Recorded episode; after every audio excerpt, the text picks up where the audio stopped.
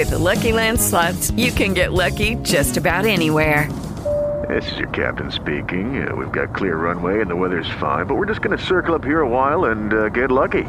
No, no, nothing like that. It's just these cash prizes add up quick. So I suggest you sit back, keep your tray table upright, and start getting lucky. Play for free at LuckyLandSlots.com. Are you feeling lucky? No purchase necessary. Void where prohibited by law. 18 plus terms and conditions apply. See website for details. Stiamo già registrando, posso bestemmiare? Ma tanto poi edito tutto. Poi co- questo Ok. è, il pre- è il pre-onda, non è la puntata. Perfetto, ti dico solo che siamo oggi c'è esplosa la, la- la lavastoviglie un mese fa, che non va più un cazzo. Oggi arriviamo e scopriamo che non va più l'acqua calda. Eh, che- Quindi io Figa. sobrissimo esco fuori, guardo la caldaia, faccio un così subito di violenza e faccio, guardo lei e faccio no amore ascoltami cerchiamo una bottiglia di vino perché qua ho già rotto il cazzo stasera Una botte? merda. sì sì minchia mi sono già rotto il cazzo ho già dal fuoco a tutto figa Minchia, Onesto. no, no. E uno, e due, e due e mezzo, e 33.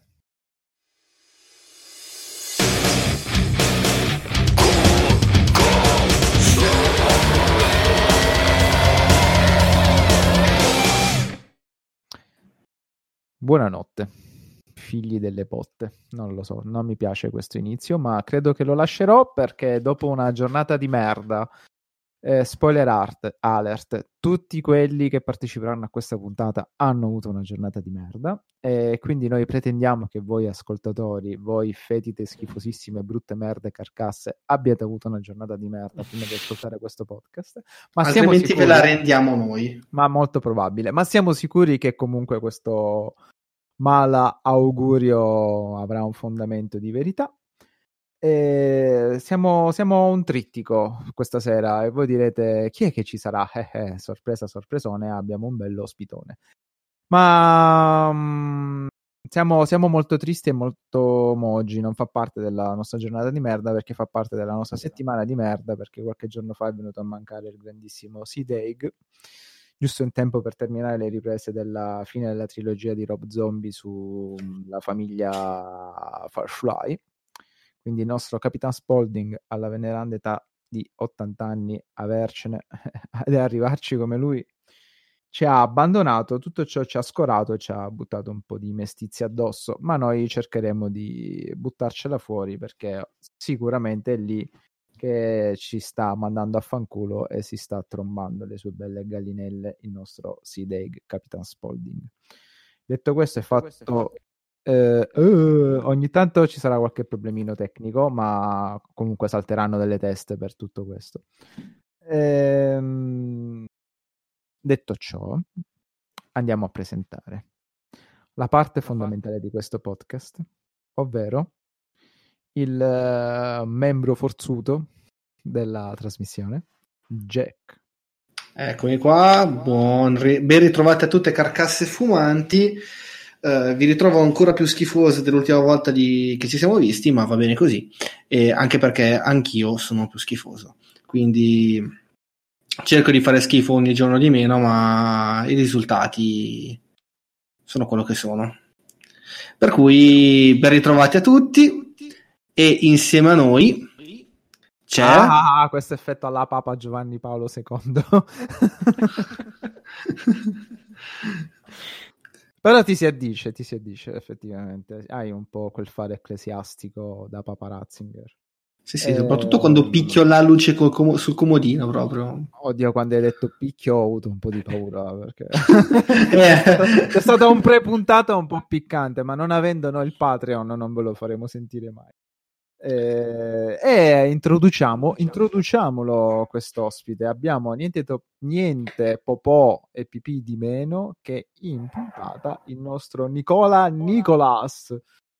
Ciao a tutti, signori delle carcasse, signori delle carcasse delle lavastoviglie esplose e delle caldaie defunte e seguite il gruppo Telegram, che ci sono un sacco di cose interessanti sul gruppo Telegram di Carcassa.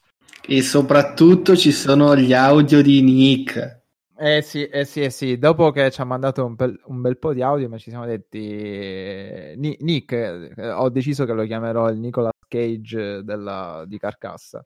Ma perché cazzo, visto che ci consigli 700 film, non, tutti belli tra l'altro, non vieni qui a parlarne in puntata? E quindi lui non se l'è fatto dire due volte, dopo aver spaccato a sprangate la caldaia e la lavastoviglie, ha deciso di essere qui con noi. E, e lo ringraziamo di portare il grazie. suo grado di mestizia insieme a noi. no, grazie a voi dell'invito, vi seguo sempre con piacere e siete attualmente secondo me uno dei podcast più interessanti che c'è sul genere. Ottimo, con, quel tocco, con quel tocco da, da, lurido della discoteca dopo le tre di notte, panino, salamelle, peperoni che mi piace tanto.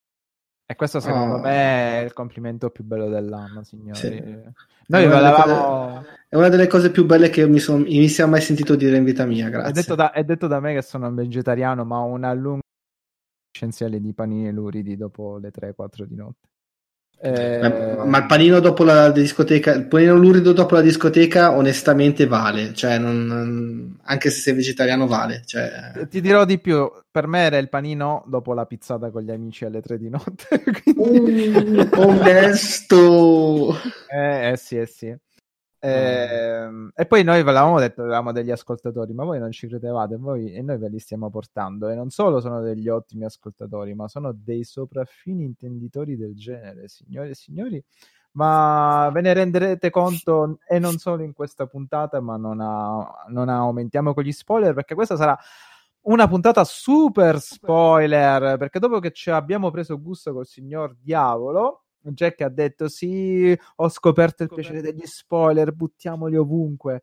Eh, e quindi parleremo del film in questione. Un grandissimo film, lo anticipo, nonostante, nonostante sia stato stroncato, si può dire da tutte le testate online che io abbia letto, e ne ho lette parecchie perché non potevo capacitarmi del fatto che un siffatto film venisse stroncato in siffatta maniera.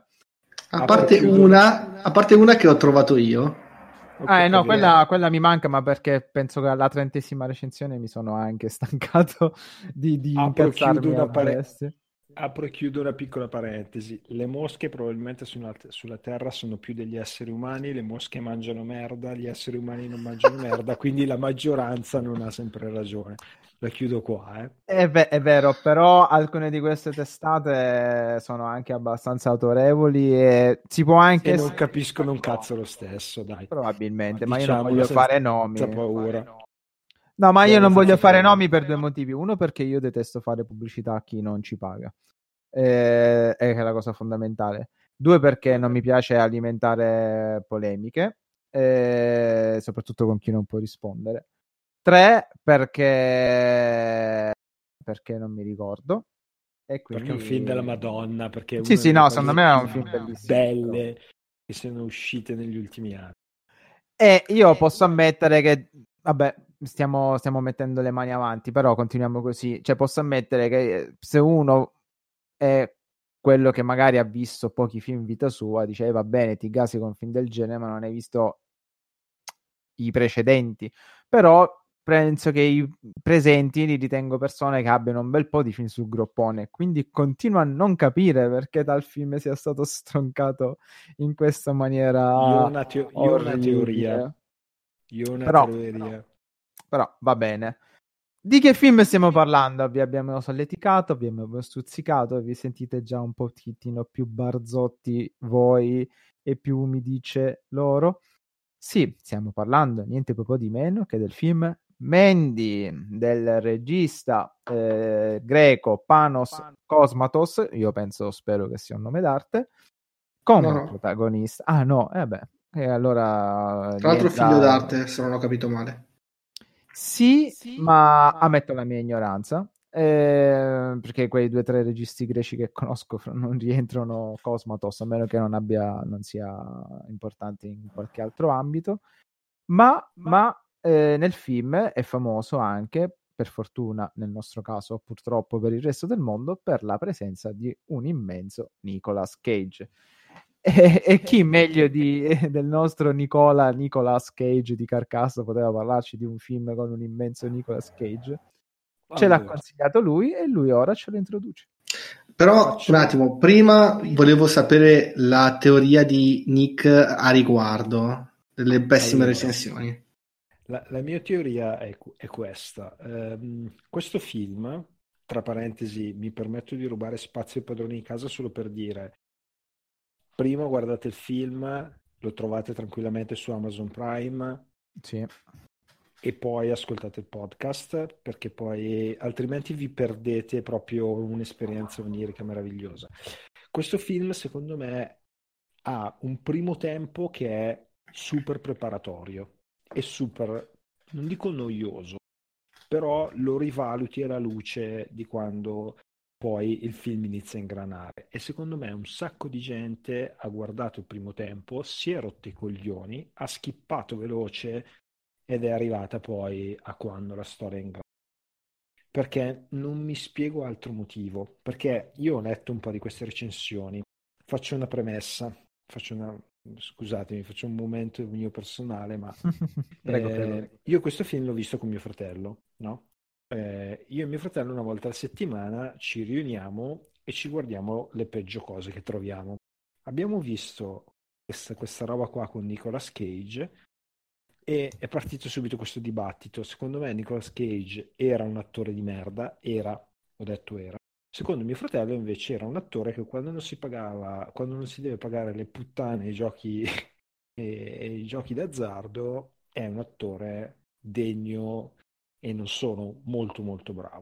E io la penso quindi... come tuo fratello. Eh no, no, ma esatto, ma anch'io adesso mi sono convertito e gli darei la mia virginità a Nicolas Cage, però vabbè, questa è un'altra storia.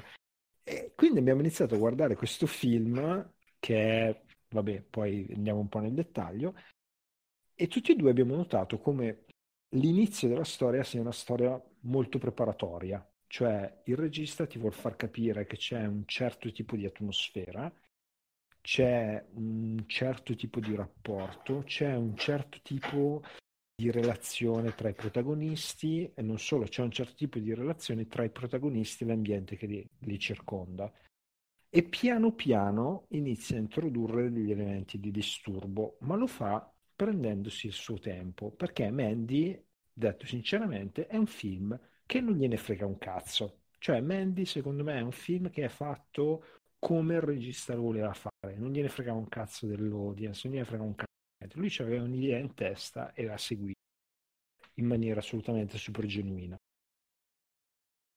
Che cosa è successo secondo me? Che molte delle persone che hanno dato queste recensioni non, non, non hanno visto il film in questo, ma hanno detto è un film noioso in realtà non è un film noioso, è un film che ha una fase preparatoria onestamente lunga. Poi però, quando la fase preparatoria finisce, sono schiaffi in faccia. Sono schiaffi in faccia violenti, poi fatti bene, con un Nicolas Cage poi che è super carismatico, che è bravissimo. E quindi secondo me se tu lo segui tutto con quell'ottica lì, lo rivaluti completamente, perché è un film secondo me, che ha delle robe eccezionali. Però, ripeto, secondo me chi ha fatto le recensioni non, non l'ha visto tutto e non l'ha, non l'ha seguito tutto con quest'ottica. Mm, proprio perché, tra l'altro, è un film a cui io riconosco un, un forte coraggio. Cioè, è un film che non ha paura di sbragare. È un film che non ha paura di calare la mano, è un film per certi versi molto coraggioso perché fa delle cose grottesche, conscio del rischio che il confine tra ti spara una cosa in faccia così violenta, genuina, viscerale e se mi muovo un pezzettino in più, faccio una cosa che fa ridere, che diventa surreale che diventa grottesca, ma non come ce l'ho in testa io, eppure non gliene frega un cazzo. Lo fa e lo fa in una maniera che io ho trovato a tratti assolutamente divina. Questa è la mia personalissima teoria, però si capisce che sono di parte perché non parlo così praticamente neanche, neanche nei miei figli a momento. non ho figli, eh, questo aiuta, però eh, io questo film l'ho proprio adorato. Allora, ah. dal mio punto di vista, rimanendo un attimo ancora sullo spoiler free, giusto che, che ci siamo ancora in questo territorio, devo dire che quando l'hai consigliato e se ne è parlato appunto sul gruppo di Telegram, ho un po' di rientro, ragazzi, scusatemi, mi sa che da parte tua, Nick, eh, però il, quando se ne è parlato appunto sul, sul gruppo, volutamente, come al mio solito, non ho letto niente, mi sono fidato di quello che avete detto e me lo sono guardato a, proprio a scatola chiusa. Tanto è che all'inizio ero lì a cercare di capire che cazzo di film fosse, perché effettivamente non, non, non avendo neanche più pallida idea di cosa mi aspettasse, vedevo tutta questa fase molto, comunque anche essa onirica, ma comunque molto lenta, molto di preparazione, molto riflessiva, e dicevo chissà dove si vuole andare a parare. Poi a un certo punto si comincia a muovere qualcosa, comincio a, a vederci dell'esoterico, del sovrannaturale che poi non c'è, e poi arriva qualcos'altro e dici minchia ma, ma quando è che quando è che frena sto film? Non frena. Il punto è, e lo dirò, forse ancora, farò ancora un parallelismo ancora più avanti, forse, eh, è un po' come quando sono andato a vedere Mad Max, la, Fury Road la prima volta. Dicevo, cazzo, ma quando è che si ferma sto, sto film? Cioè, quando è che rallenta? Il fatto è che Mandy ha tutta questa parte preparatoria, poi quando parte, parte, va a 200 all'ora e, e se tu rimani indietro, rimani indietro. Cioè, poi la, la storia è, è molto tra virgolette, ristretta da un certo punto di vista per quello che sono gli avvenimenti. Però, cazzo, prende sull'acceleratore, va dentro cattivo, lo fa con, un, con un'irruenza e con una voglia anche di, di, essere eccessivo. E come dicevi te, cioè, Nicola, c'era, c'era molta possibilità di sbagliare, di sembrare eh, stupidi o, o, assurdi, o di, di, appunto di andare nel, nel comico involontario, eppure si è andati avanti così. Io giuro, eh, l'unico altro film in cui ho visto questa voglia di essere eccessivo nonostante tutto è stato Obo with a Shotgun. Eh, guarda, mi sta venendo proprio lo stesso film in mente. Lo, eh... Lasciando perdere magari i film del passato dove sono magari film che adesso sono cult, ma all'epoca erano una roba che passava da nessuna parte, intendo dire. Cioè, eh, quando negli anni 70 uno fa, parla di film di, di, exploitation piuttosto che, ma erano film del cazzo, non, non, non ci si aspettava che, che, li guardasse qualcuno da un certo punto di vista, intendo dire, per cui mi sembra facile che di non si osasse, ma qua stiamo parlando di un film, cioè che, no, che di si osasse, scusatemi, ho sbagliato a parlare, ma qua stiamo parlando di un film che esce nel 2019 con Nicolas Cage, non con un cretino che, eh, che ha fatto film di merda, siamo d'accordo, però non è quel, quel, quel, signor nessuno che anche se si sputtana con un film del genere, chi se ne frega. A parte che Nicolas Cage si è già sputtanato parecchio, però intendo dire... Cos'è stato? Scusate. Ho dimenticato... Era un gatto mannaro? Ho dimenticato di silenziare il telefono. Oh mio Dio. Vabbè, vabbè. E, ehm, e quindi io dico farli oggi comunque e cercare anche magari di presentarli al cinema, cercare di presentarli in un contesto in cui il mondo te lo prende, ti prende il film e te lo spara in tutto il mondo, perché il giorno dopo che un film esce è, è, è praticamente su ogni piattaforma nell'universo, ci vuole coraggio a mettersi lì e dire ok, adesso mi faccio vedere quello che voglio fare io perché ribadisco, un conto negli anni 70 dove non è che tutti i film eh, avessero una distribuzione, ma che comunque potessero essere conosciuti al di là della provincia o del, dello Stato se, se, siamo in America. Qua invece, porca puttana, è prendere un film e presentarlo in tutto il mondo e con un Nicolas Cage e con, e con, una tale foga, con una tale fede in quello che stai facendo, porca vacca è notevole. E ribadisco, di film, diciamo, nel, dal, dal 2000, in questo millennio eh, che stiamo vivendo ora, del 2000, l'unico altro film che mi viene in mente a questo livello è Obo Will Shotgun, dove c'erano le, le belle ritratti di sangue, dove c'era la cattiveria, dove c'era anche comunque sia un messaggio tra virgolette, o dei messaggi, c'erano dei concetti comunque che non erano solamente stupidità. No, no, no, c'era critica, c'era critica sociale sì. in maniera sì. grottesca. E non solo... critica sociale, era e... un po' come Robocop. Sì, sì, ma non solo, ma non solo, cioè c'era anche comunque eh, riflessione sull'uomo, cioè sulla natura sì, dell'uomo umano, cioè, cazzo, era, era, notevole e, e c'era appunto, il, a me da un certo punto di vista, in un certo senso, Uh, I motociclisti di Mandy mi hanno, rec- mi hanno, ricordato il tizio, quello che, che impiccava i tizi nell'ospedale. Sì, assolutamente sì. Assolutamente. Figa. E io quando, visto, quando vedevo quelle scene dicevo, minchia, cioè wow, wow, siamo arrivati a fare un altro film a quel livello e anzi, forse questo è ancora più folle. E io dico, wow, cioè, so, poi sono, sono pellicole molto diverse eh, tra di loro, ma la il coraggio di, di, di, davvero di andare avanti così sono, proprio li accomuna al 100%. Ecco, la cosa che io ho apprezzato tanto di Mandy, e adesso faccio un po' di petting ancora con gli ascoltatori prima che entriamo nei dettagli di spiegare in realtà di cosa cazzo parla il film, ma la cosa che io ho apprezzato tantissimo di Mandy è il fatto che tu hai questo Nicolas Cage che fa una parte fantastica che è questo Nicolas Cage tutto carino, tutto coccoloso, tutto riservato, tutto macio, burbero, ma col cuore, che poi a un certo punto ti picchia il cazzo sul tavolo, improvvisamente, così, perché poi quando il film parte, come dicevi tu, la cosa che proprio mi ha stupito, che quando parte, poi cazzo non lo fermi, cioè lì proprio c'è uno stacco, c'è un cambio completo di marcia che è come se lui per tutto il primo tempo ti avesse detto sentimi coglione, io ti voglio raccontare una storia che ha queste basi, però siccome poi ho un'idea che, voglio,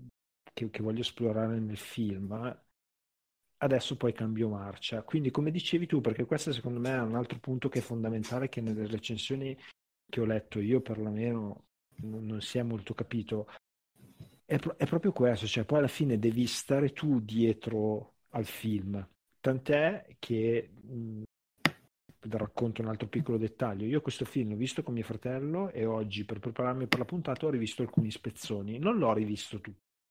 Perché? Perché in realtà volevo la sensazione della prima visione. Perché io quando l'ho visto la prima, la prima volta mi ha dato proprio l'impressione che ha raccontato benissimo Jack, cioè di un film che ti mette questa parte un po' preparatoria, un po' dove ti vuol creare un, un ambiente in cui far interagire i personaggi e poi quando parte non gliene frega un cazzo tu sei a bordo o meno, cioè sono cazzi tuoi, lui ha un'idea, ha una direzione e ha un modo di, di, raggiungere, di veicolare un messaggio che se ne sbatte altamente i coglioni. E questa è una cosa che a me è piaciuta perché non lo fa, secondo me, ehm, in maniera posticcia.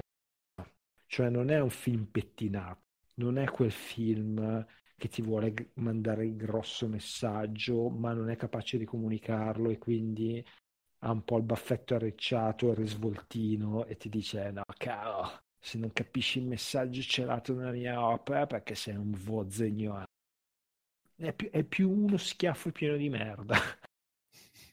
cioè, te lo tira in faccia, tu non te lo aspetti perché eri abituato proprio anche a un regista diverso, a un regime stilistico diverso, a delle inquadrature diverse, a un modo diverso di fare il film e poi lui a un certo punto ti tira questo schiaffone pieno di merda in faccia e quando tu sei scioccato perché hai preso il primo schiaffo, lui continua a menarti fino alla fine, senza pietà.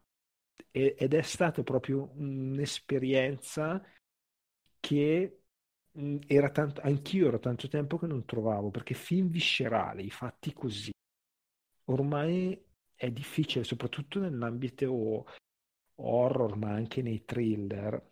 Ormai mm, nessuno osa in questo modo cioè ti fanno tutti il pacchettino carino c'è chi più o meno bravo, però gestire un cambio, secondo me, gestire un cambio di marcia così, così forte, così brutale, in questo modo qua, non è, cioè, non è scontato manco per un cazzo. Devi essere capace. Devi avere anche un, un regista che è capace di guidare un attore nel fargli fare questa parte così sbragata senza farti venire da ridere. E quindi io onestamente dico, sbattetevi nel cazzo delle recensioni, questo film qua guardatelo col, col cuore. Cioè, tornate un po', un po' ragazzini sedicenni che, che, che, si guardavano notte horror di nascosto dai genitori, cioè non guardatelo con la testa, guardatelo proprio di anima, di pancia, cioè vedete cosa cazzo vi trasmette. Poi vi può piacere o non vi può piacere, però non state lì a fare la punta al cazzo sto film qua, che non gliene frega un cazzo di, di sta roba. Cioè, lui c'ha un'idea, la vuole portare avanti e lo fa così. Ed è, ed è una cosa bellissima ad oggi. Scusatemi, io mi sto emozionando a fare questo film. Mi è no, piaciuto quell'attimino. Io questa sera voglio fare l'ascoltatore, siete bravi tutti e due, mi piacete, quasi quasi dopo vi chiedo anche un po' l'autografo e una notte di sesso insieme. Ehm, io sono d'accordo perfettamente con, con bene o male tutto quello che avete detto, soprattutto anche i titoli che avete tirato fuori, perché anche a me è venuto in mente Obo with Shotgun, with a Shotgun. Però lì Ecco, secondo me, fra i vari fraintendimenti di Mandy e della critica, c'è anche il fatto che, soprattutto dal trailer, che ho visto dopo, perché anch'io detesto vedere il trailer prima del film perché ormai lo spiegone dietro l'angolo, che uno si aspettava eh, fotografia pazza anni 70, atmosfere fluo molto alla Refn, Nicolas Cage pazzo, combattimenti strani, film, colonna sonora mezzo metal, mezzo Kim Crimson, cioè ah, figa della Madonna. E quindi secondo me si aspettavano appunto un film schizzato e trash come Obo with a Shotgun, ma Mm, a parte che Obo with a Shotgun è un mezzo trash perché c'è tutto un lavoro estetico e concettuale dietro e c'è un altro attorone, forse supero, anzi senza forse, superiore a Nicolas Cage ma buona parte dei caratteristi americani o mondiali. Ehm, però era molto più spinto e molto più pazzarello se vogliamo. Invece io Mandy non l'ho mai trovato noioso, ma l'ho trovato sempre coerente con l'idea che ha portato dall'inizio alla fine e con un discorso di sempre siamo sempre lì, scomodiamo sempre i grandi maestri, però purtroppo le influenze sono quelle di orrore cosmico che si palesa fin dalle prime scene con queste con queste atmosfere appunto fluo con questa fotografia sparata, colorata, con questi colori sgargianti che sembrano avvolgere la pellicola, che poi pellicola non è più perché è digitale, però ti restituiscono l'effetto della pellicola tipicamente anni 70-80, tanto che il film è ambientato negli anni 80. E questo ricordiamoci sempre che è un'opera prima. Come tutte le opere prime, è giusto che abbia dei difetti. Io trovo poi, come spesso dico, che du- voglio che un bel film abbia dei difetti perché secondo me, perché in caso contrario per me diventa un'opera studiata a tavolino. I difetti che può avere un'opera del genere è il fatto che essendo un'opera prima può avere qualche ingenuità ma io le ho adorate tutte e soprattutto il fatto che ci ha messo nella, nel film tutto quello che gli piaceva tutto, perché chiunque di noi sarà capitato di voler fare, creare qualcosa e quando ne è possibile ti viene spontaneo dire io metto tutto perché metti che non avevo un'altra possibilità ho voglia di esprimere tutto l'amore per quel che ho amato nella mia infanzia. E si capisce che qui, ma come per tutti noi, c'è l'amore per Carpenter, c'è l'amore per un certo tipo di pellicola anni, mi ripeto, anni 70, 80 e assolutamente non 90 e soprattutto 2000. C'è l'amore per un certo tipo di musica, per un certo tipo di immaginario. Ovvio, sì, sicuramente sarà un metallario il regista, per carità, ma si capisce anche dalla copertina che è una super citazione alle copertine dei film della nostra infanzia, anni 80. Ma sì, ma richiama tanto anche la casa. La casa, Elizer, eh, Easy Rider. Venerdì 13, sì, sì, ma Elizer, ehm, il film con i motociclisti zombie, c'è, c'è tutto. Eh, c'è anche Non aprite quella porta, tutto c'è in questo film. C'è Heavy Metal.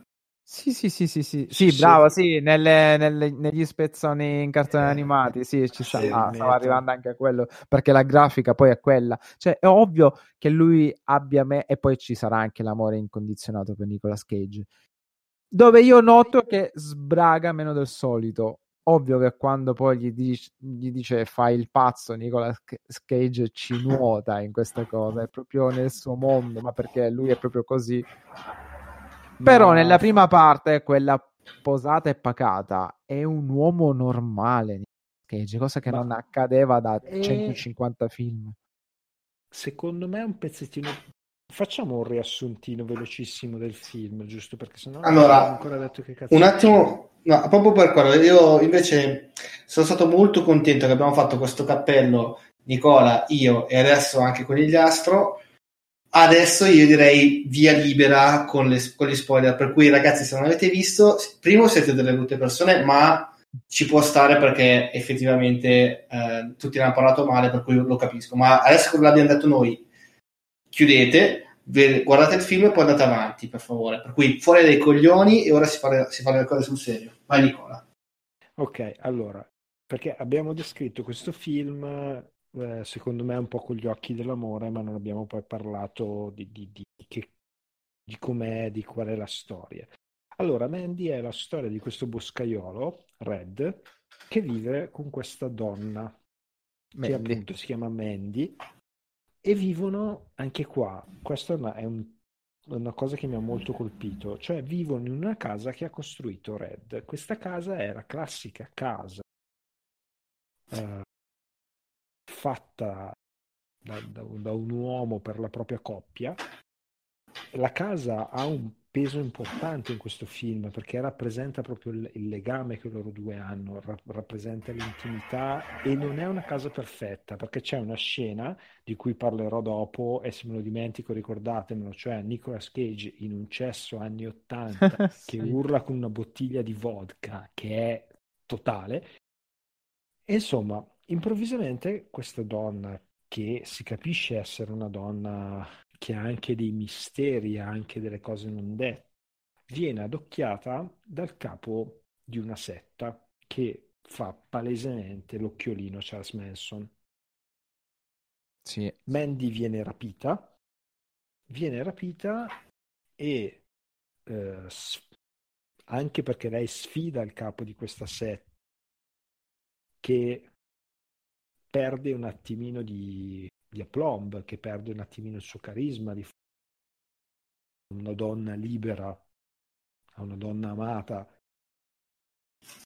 viene uccisa di fronte a Nicolas Cage in un modo terribile perché lei viene bruciata viva e c'è questa immagine fortissima dove si capisce che Nicolas Cage si immaginava che lei fosse già morta e poi a un certo punto si accorge che il sacco in cui lei è avvolta inizia a muoversi mentre da lì il film parte ai 40.000 all'ora, diventa una storia di vendetta. Diventa Nicolas Cage incazzatissimo che si forge una cazzo di ascia di penne con gli occhiali da sole e una maglietta con scritto 44 come la Magnum. Mm, sì. E da lì parte il merdone, cioè Nicolas Cage che sfida, che sfida gli avversari, Nicolas Cage che diventa vendetta incarnata dell'uomo contro il destino, dell'uomo contro la divinità, che poi si rivela non essere questa gran divinità in realtà, però non, non faccio spoiler subito adesso perché sennò si toglie il succo.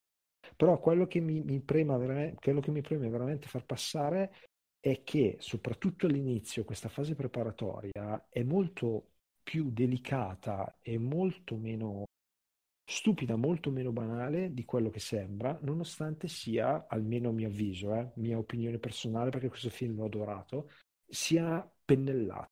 È una storia di due persone che vivono in una casa che ha una camera da letto che dà sulle stelle. Perché la camera da letto che loro hanno ha questa vetrata gigante e loro si addormentano guardando le stelle. Mentre lei legge questi libri fantasy, glam, molto anni Ottanta. Molto urania. Sì, molto, esatto, ah, anche la urania. storia è molto urania, per questo esatto, è un esatto. bellissimo B-movie, Mandy. È un bellissimo B-movie perché la radice è quella. Esatto, e infatti proprio quello che diceva Conigliastro è esatto, cioè la cosa che mi ha stupito che Nicolas Cage in questo film fa un po' in scala e con delle tempistiche diverse quello che si può vedere sempre nella produzione di Amazon Prime che è The Boys, sì. l'attore del, di Homelander. Cioè Nicolas Cage a un certo punto gli dicono, senti, fai quel cazzo che vuoi cioè diventa vendetta incarnata. E Nicolas Cage, che per una volta probabilmente non doveva pagare bamba puttane e partite a poker, fa una parte incredibile. Fa una parte incredibile di quest'uomo che via via inizia, la, almeno a mio avviso, a superare le fasi del lutto. Quindi prima questa rabbia folle, distruttiva, e poi pian piano si capisce che lui inizia ad acquisire, non dico un senso, però a me è sembrato che la sua follia lucida diventasse via via sempre più lucida e sempre meno folle, finché non si focalizza sulla vendetta, che è una vendetta che ha dei caratteri quasi di transumanesimo, cioè di un uomo quasi, quasi eroe tragico greco che non gliene frega un cazzo di commettere il reato di Hubris, ma si scaglia contro gli dei, gli fa un culo a capanna. Eh, ma il parallelismo è giusto perché è proprio un eroe greco, ma perché la vicenda personale poi è solo un tassello di una vicenda più esatto. ampia. Perché il esatto. film poi te lo spiega alla sua maniera, ma te lo spiega. Che non è la vendetta il senso di quello che deve fare Nicolas no. Cage. Que- quello no, è, solo, no. È, solo, la spinta che gli, ha, gli, è stata data, ma non è la vendetta lo, il suo scopo. Cioè, per come l'ho interpretato io, questo film è proprio la storia di un uomo contro gli dei. Sì, sì. È l'uomo Anzi, ti dirò di più un uomo mandato dagli dei contro altri dei. Cioè, e...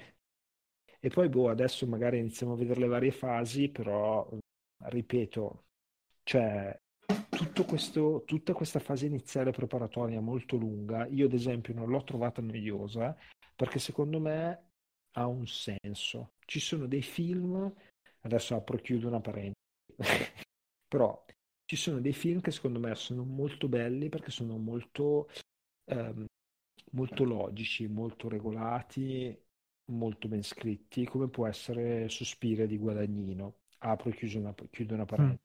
Un horror della Madonna, ma molto pettinatino, molto precisino, uh, con una chiave anche proprio in termini di riprese, di, di deontologia, di rappresentazione della parola, molto ligia, molto ferrea.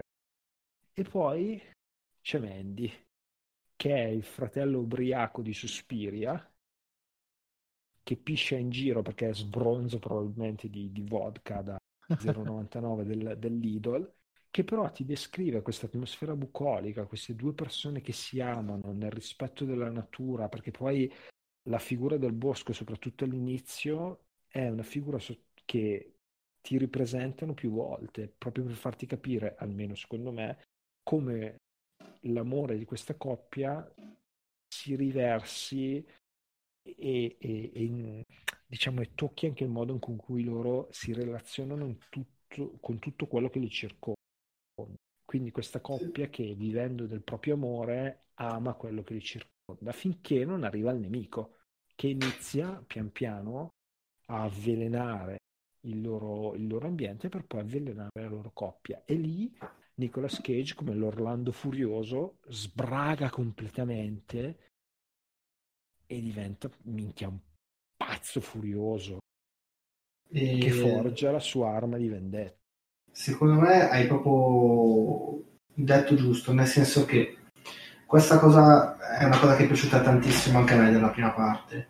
Quando tu parli della casa costruita da Red, eh, che poi quando- adesso che, che l'hai chiamato Red mi fa strano perché alla fine nel film forse viene chiamato per nome una volta, Eh, o due al massimo. E lui è completamente rosso alla fine del film.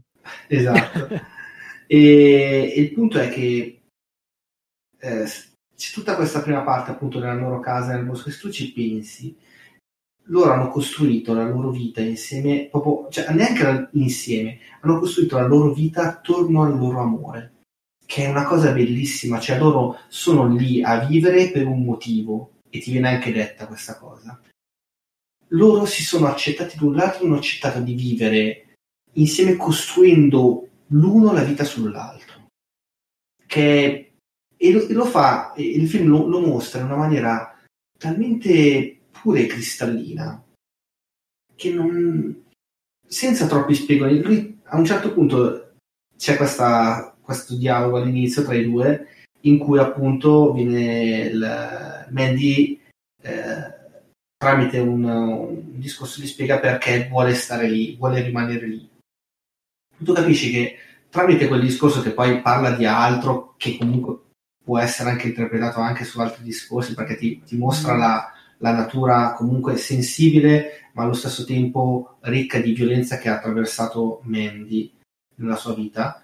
E con un dialogo, cioè, tra, tra una storia molto breve, tra l'altro, eh, però ti mostra anche come l'uno sia assolutamente totalmente devoto all'altra persona.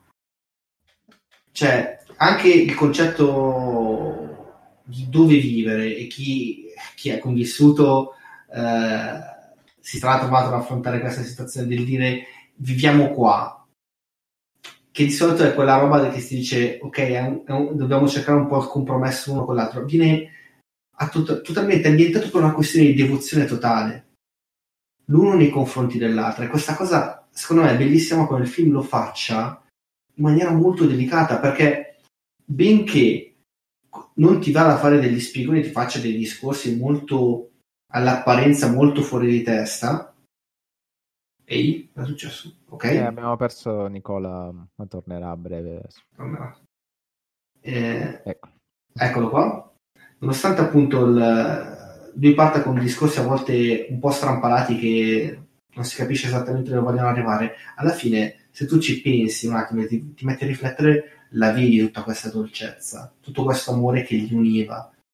E, ed è, e non è spiegato a parole, perché lo vedi trasparire nel loro modo di essere, perché loro erano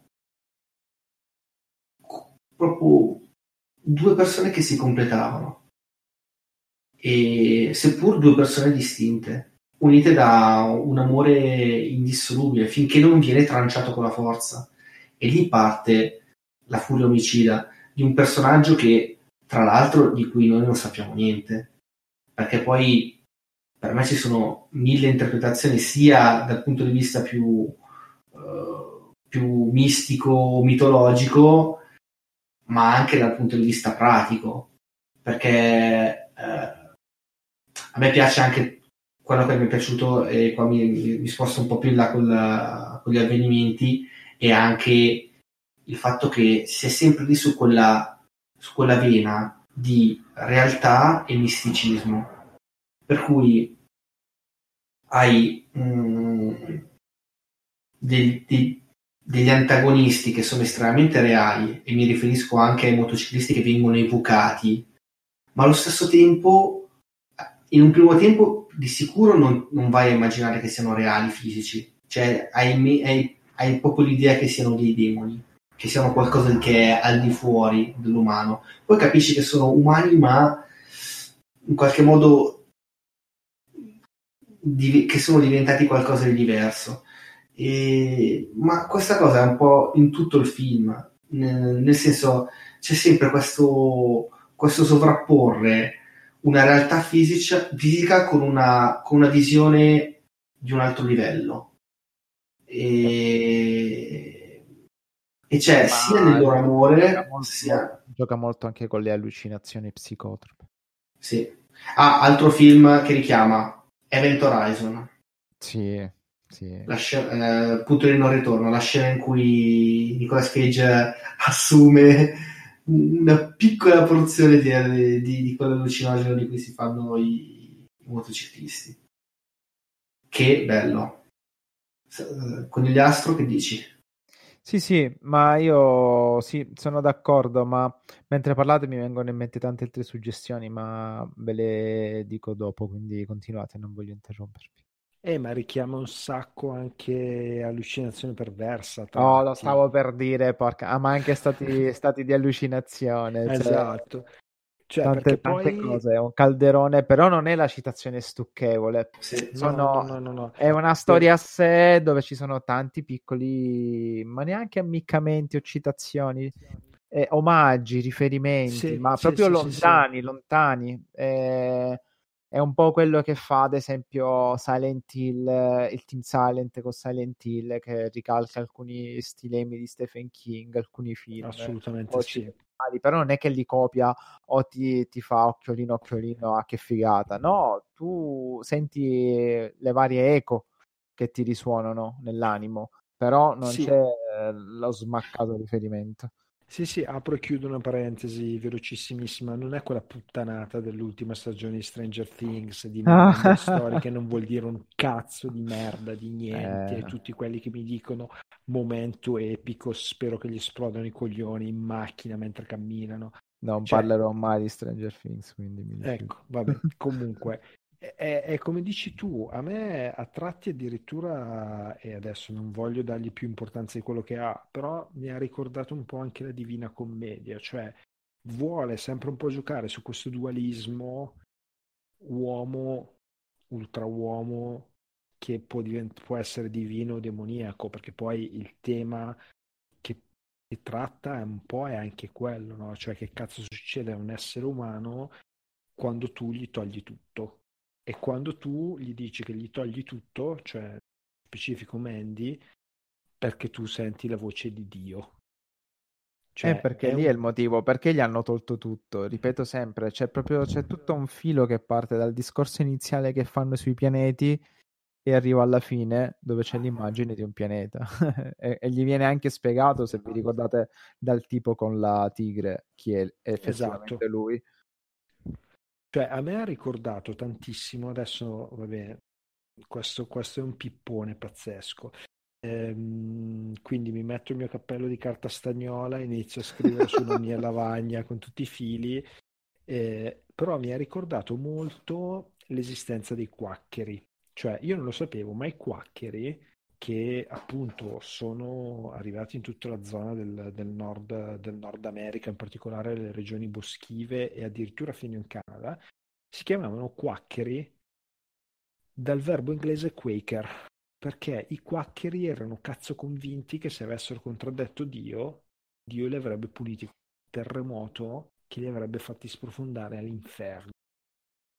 E a me questo, questo film, un po' per le ambientazioni bucoliche, perché un'altra cosa che è importante secondo me ribadire in maniera pesante che tutto il film, per, un- per una buonissima parte, è ambientato in mezzo a un cazzo di bosco. E te lo sbatte in faccia questo bosco e questo cielo stellato, te lo tira fuori con le sue cazzo di inquadrature super flicchetto e super fluo, ma te lo sbatte in faccia proprio mm, così, diretto. Non, non fa grosse marchette, non fa finta di essere un film più intelligente di quello che è. Ti vuol far vedere il bosco, ti fa vedere il bosco e alzando l'inquadratura ti fa vedere le stelle. Punto. Cioè, sereno, easy, ti vuol far capire qualcosa. E poi quando interviene l'elemento religioso, oltre a citare Charles Manson, perché adesso, vabbè, tanto siamo spoiler free, il cattivo Jeremiah in inglese è praticamente eh, una specie di versione di Charles Manson, un po' sfigata, ma volontariamente sfigata per ricondurre il messaggio del film. mi ha richiamato un po' quella, quella religione lì, un po' pagana, che citava anche Jack quando parlavate del Signor Diavolo. Cioè, di quando la religione si innesca su delle credenze, di quando la religione va a insegnare all'uomo dei monti e quindi o comunque un uomo che vive a contatto con la natura che cosa è giusto e che cosa è sbagliato alla luce di un dogma religioso.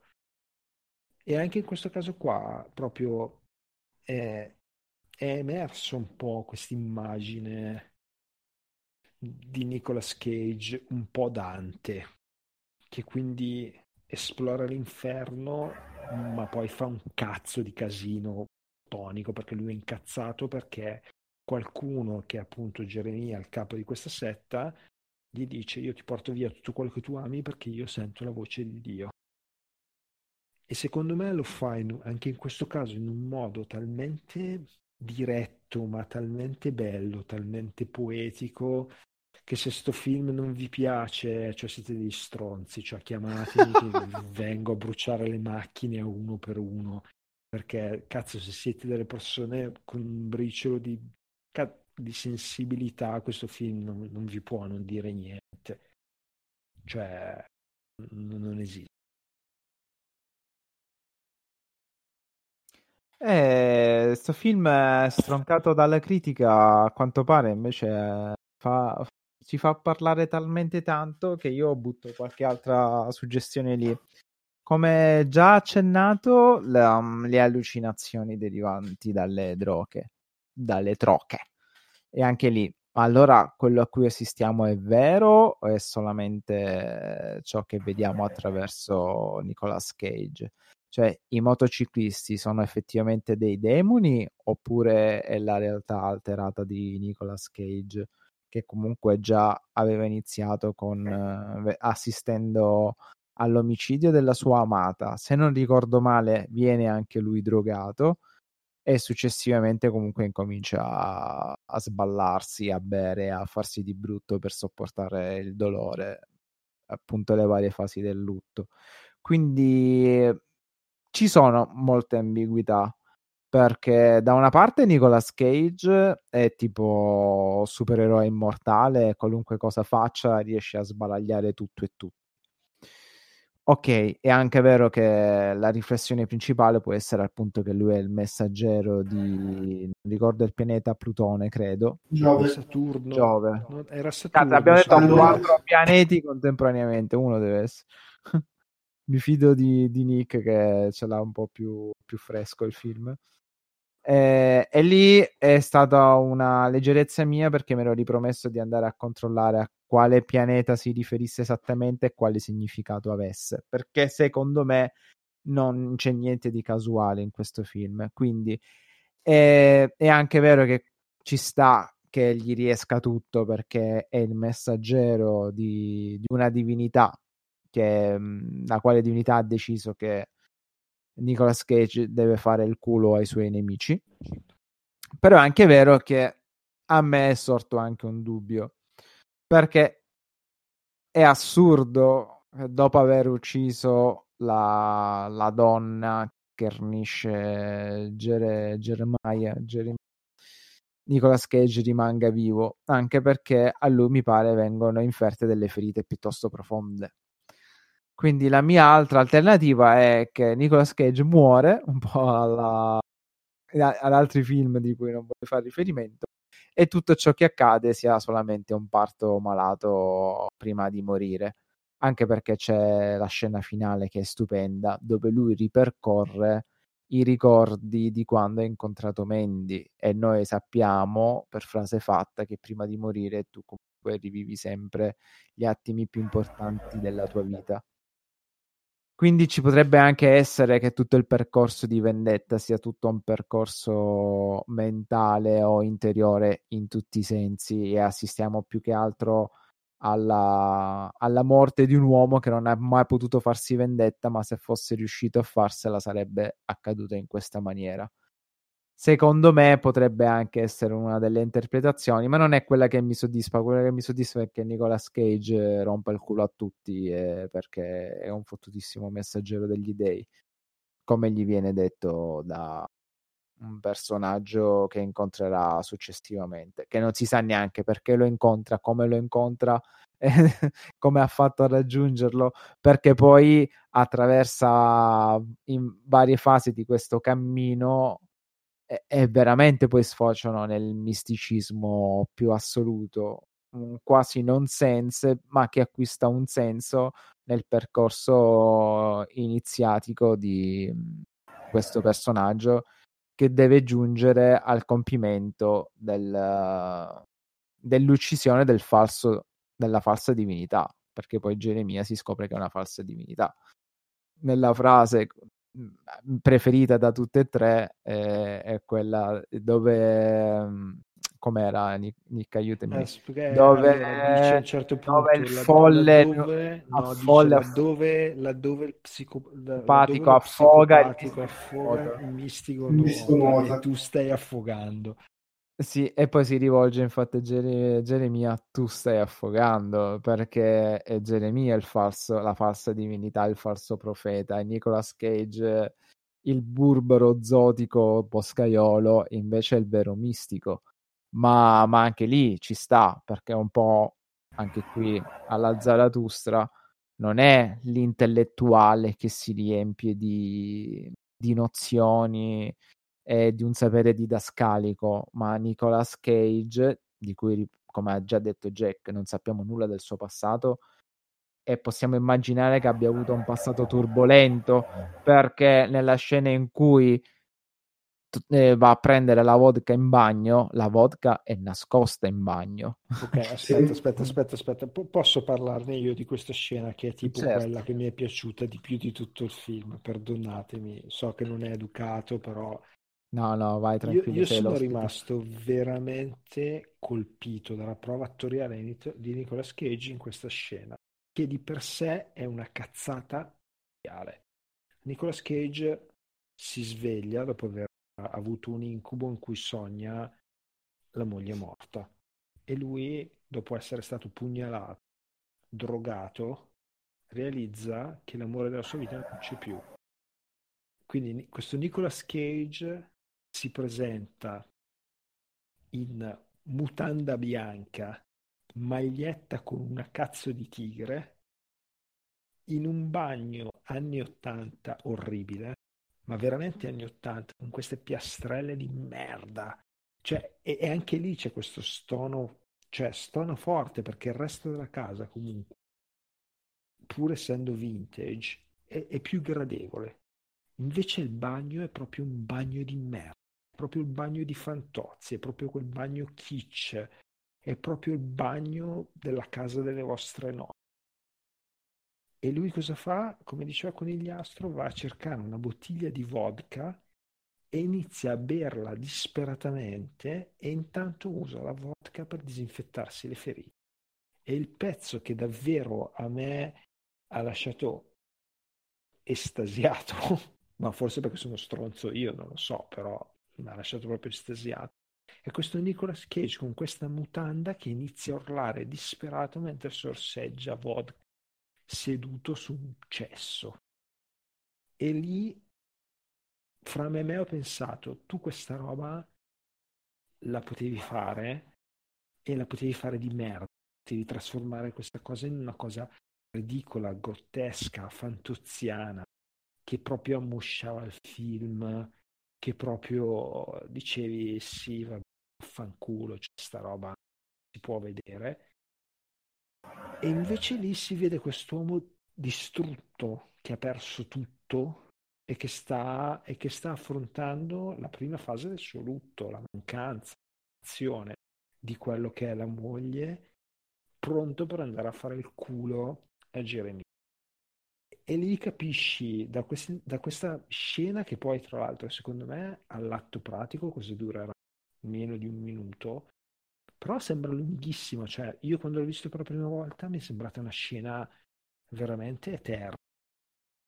però capisci tutto, capisci il, la disperazione di quest'uomo che, che ormai non ha più un'anima, tant'è che una delle cose che Geremia gli dice nel conflitto finale, dopo che il nostro Red ha sgominato tutta questa specie di pseudo famiglia Manson facendogli un culo pazzesco in mille modi diversi, Geremia gli dice no, tu, non, tu sei solo un animale perché tu non hai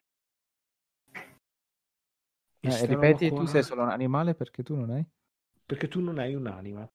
Perché poi questo è il secondo aspetto che abbiamo toccato forse più o meno, cioè eh, l'antagonista, questa specie di Manson dei poveri, in, in un pieno delirio di onnipotenza, si fa trovare in fondo a, a questa specie di viale per l'interno, a questa specie di uh, cattedrale sottoterra dicendo a Nicolas Cage non entrare perché tutto quello che c'è qua dentro me l'ha dato Dio.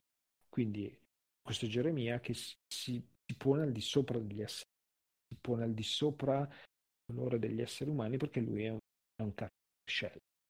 Quindi lui fondamentalmente è sopra il dolore di tutti, perché lui non, non è umano, lui è scelto Dio, lui è la voce di Dio, lui sente Dio. E c'è questo confronto che poi in realtà è brevissimo, violentissimo, perché si vede appunto questo Nicolas Cage che ormai è vendetta pura incarnata, che entra in questa stanza, si avvicina, si avvicina a Geremia, c'è questo scambio di battute sullo psicopatico, sul mistico che citavamo prima, c'è Geremia che prima lo insulta e poi a un certo punto addirittura lo prega di tenerlo in vita e a un certo punto gli dice ti succhio il cazzo se vuoi. E poi quando Nicolas Cage fa un passo in più, Geremia inizia a dirgli no, tu, eh, io non mi inginocchierò mai davanti a te, sei tu che ti devi inginocchiare. E in questa scena di violenza finale, Nicolas Cage uccide Geremia ma in questa, in questa appunto tutta questa violenza, tutta quest'ibris, tutta questa sfida dell'uomo al divino manifesta il fatto che in realtà Geremia, qualsiasi cosa fosse, non era una divinità e che addirittura se gli si concede il fatto di essere qualcuno che sente la voce di Dio, la voce di Dio si fa piccola, si fa meschina di fronte a un semplice uomo incazzato cui tu hai ucciso la moglie.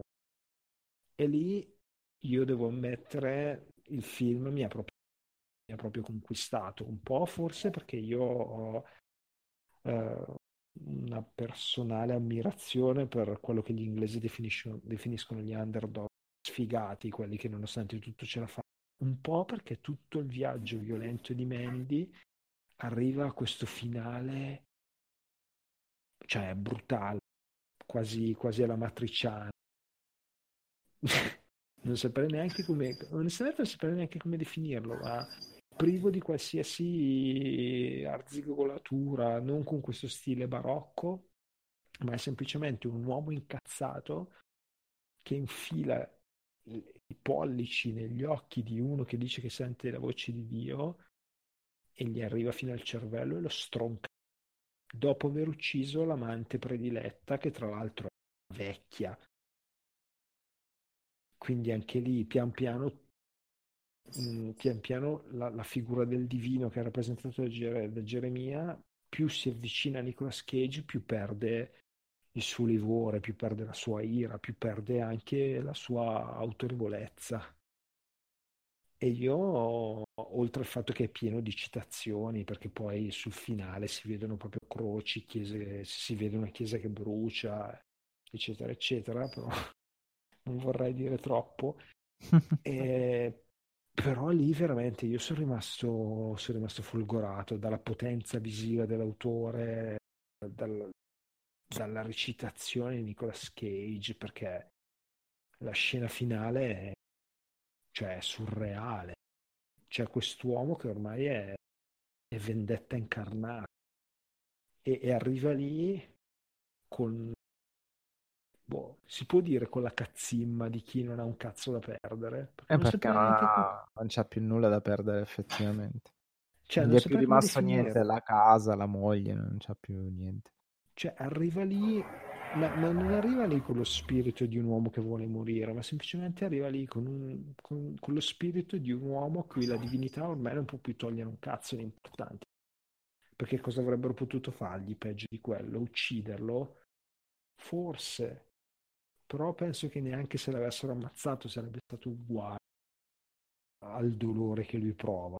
E c'è questa sublimazione della divinità di fronte alla rabbia de- dell'essere umano che io ho trovato pazzesca. Però io sto parlando veramente troppo stasera, lascio spazio che vuoi, scusatevi, ma io, io sto film eh, non so cosa cazzo dirvi, cioè aveva tutto quello che io cercavo da anni. Allora, io mi, mi fiondo solamente con una piccola cosa che, perché è bello, cioè io quello che penso è che quando un film sia veramente, veramente, veramente qualcosa di speciale quando ti capita di parlarne tanto e più ne parli, più capisci che ce ne sarebbe, ci sarebbe da dire. Mi è capitato recentemente con Midsommar, di cui ne ho parlato per ore sia in podcast con Conigliastro, sia con la, con la mia ragazza, eh, e potrei andare avanti a parlarne con chiunque altro, cioè per ore, e parlare anche sempre di cose diverse. E mi collego proprio a quello che hai detto te, perché eh, tu hai detto, mi hai portato all'attenzione un piccolo dettaglio, l'amante vecchia. E stavo riflettendo sul fatto che di donne in questa storia ce ne sono tre, Sì. di cui una giovane, una matura e una vecchia. Mm-mm. Che potrebbe, potrebbe, visto che si parla di misticismo, essere anche qua un richiamo alla triplice idea. La Vergine, la Madre e la Vecchia. Che sono i tre aspetti della donna a livello mistico, del, di- dell'appunto che può essere la, la Vergine l'amante, come può essere la Madre che porta la cura e la, la Vecchia che poi amministra e, e mantiene il potere e portatrice anche di morte. E, e la cosa bella di questi film è che alla fine noi possiamo dire che uno potrebbe anche venirmi a dire, eh, ma adesso qua stai cercando cose che non ci sono, e, e invece ci sono. Poi magari sono, siamo noi che le stiamo vedendo o ci vogliamo vedere quello che vogliamo, però indubbiamente ci sono. Beh, ma non Eh, sarebbe un problema perché l'artista ti dà l'opera, ma anche lui non riesce mai a darti cioè, quel qualcosa in più ce lo deve mettere lo spettatore. E qui mi ricollego al cappello introduttivo. Ok, ha ricevuto un sacco di critiche negative, ma quando è che la vogliamo finire di mh, farci, ma non dico neanche abbindolare, ma di essere appunto gruppi delle recensioni, come se tutto ciò che leggiamo nelle recensioni sia come se l'opinione altrui fosse fondamentale per il nostro gusto. Mm, no- non siamo capaci di poter vedere o ascoltare o usufruire di un'opera. La recensione non deve dirci se è bello o brutto, la recensione deve darci spunti di riflessione e magari, ok, dire Boh, io sono sempre dell'idea che un film di merda è un film di merda. Cioè, non andrei a vedere una commedia italiana, giusto per non fare nomi, perché so che fondamentalmente è un film di merda, è un film che non è nelle mie corde, quindi non la vado a vedere, non mi leggo neanche la recensione.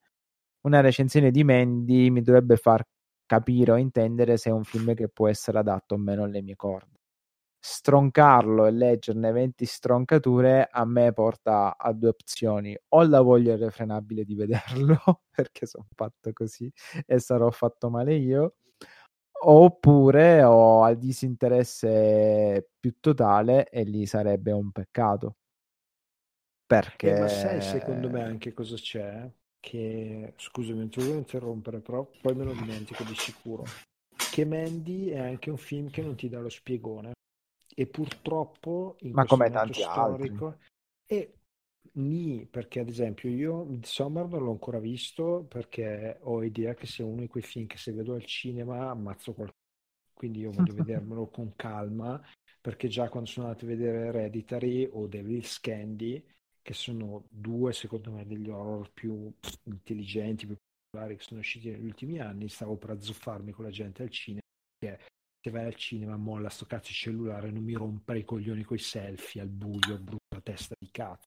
Ma l'hai visto? L'hai, scusami, l'hai vista? L'hai sentita il nostro podcast a riguardo del, di Midsommar? Allora, no. Eh no, perché, prima guarda il film. Perché voglio vedere il film. Perché Sì, io, no, eh, esempio, sì, no, no, il punto è solamente perché eh, c'era una delle, c'era appunto il, il mio racconto delle mie avventure al cinema con le allora, teste di quello l'ho, minchia. eh, quello l'ho sentito, però poi mi sono fermato perché non volevo spoilerarmi il film, però ammetto da ascoltatore di essermi sentito meno solo. ecco, Perché cioè, male. io, so- io sono andato a vedere Devil's Candy, che è un film, anche questo dell'horror thriller che si basa tantissimo sulla colonna sonora, che si basa tantissimo anche lui un po' sul detto non detto, e l'ho visto con una testa di minchia che è stato su Facebook per tre quarti. Anche lì ero con mio fratello, a differenza mia non è proprio una delle persone più pazienti dell'universo, tra l'altro mio fratello è 1,88 m per 100 kg, quindi se lo vedi non è proprio adorabilissimo. In realtà è una persona squisita, però se lo conosci un po' ti pigli male. A un certo punto mio fratello, scoraggiato da questa cosa, si gira verso il tipo, "Senti, mi spegni sto cazzo di cellulare, tu e il tipo spento il cellulare. Però vabbè, a chiosa di questo, quello che ho notato io, moltissimi horror recentemente, ma anche moltissimi thriller, che se non ti fanno la spiegazioncina del cazzo, sono film brutti. Mandy, come Hereditary, secondo me, sono dei film che ti danno da pensare, perché poi non sono film che in realtà tu chiudi con... perché spoilerissimo Mandy alla fine un finale che non si capisce. Al netto del fatto che lui uccide Jeremiah ma poi la scena finale cazzo vuol dire? io ci ho, fatto, ci ho pensato un sacco ma non ho capito che cosa intendesse il regista. Ma va bene così. E invece al giorno d'oggi secondo me tanto dei film, cioè non siamo più abituati a pensare, siamo più abituati a- ad avere un'idea nostra che non sia digerita. Dobbiamo per forza avere qualcuno che legge e filtra qualcosa per noi e ci- poi ci sbocca in bocca la sua idea. Se no noi siamo coglioni ormai per fare, per unire due cazzo di punti e avere una cazzo di opinione. Vabbè, ma anche Scusate. senza farti l'opinione, non sei, non hai più quella. Sembra che si sia persa quella voglia di lasciarsi stupire, lasciarsi catturare dal film. Non per forza, vabbè, non è che tutti devono essere folli e lucubratori come i sottoscritti, ma anche. ah, tipo, io il signor Diavolo lo vorrei rivedere altre due o tre volte perché la prima volta l'ho guardato frastornato. Ma era un- bellissimo essere preso a schiaffi da quel film e arrivare alla fine e dire ma che cazzo è successo? Proprio questa girandola di eventi come può essere per Mandy, ehm, rima involontaria. Eh, ma perché non siamo più abituati, cioè io ad esempio ti dico, eh, sto, sto guardando su Netflix insieme alla mia fidanzata perché a lei più o meno piace eh, Marianne, che è questa nuova serie horror francese. Che ha ricevuto Che una serie- bellissima recensione su Carcassa, andatela a cercare Sì. su Instagram. No, no, l'ho letta, ma ha perfettamente ragione lei. È un telefilm del cazzo dove cercano di spiegarti l'ovvio, ma ti mettono dei protagonisti che sono dei minchia di celebrolesi ritardati che andrebbero soppressi dopo, dopo 5 minuti di telefilm. Cioè, quindi è, è proprio, come dici tu, l'incapacità di lasciarsi stupire del finale aperto, del, del mettere insieme due puntini che cioè la gente adesso devi proprio cagargli in bocca, capito? Perché sennò Se no ci sono i buchi di trama. capisco.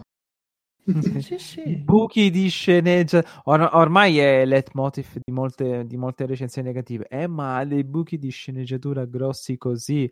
Eh no, ma perché in, in certe saghe a noi care della nostra infanzia erano tutte lisce, regolari e coerenti. Porca di quella miseria.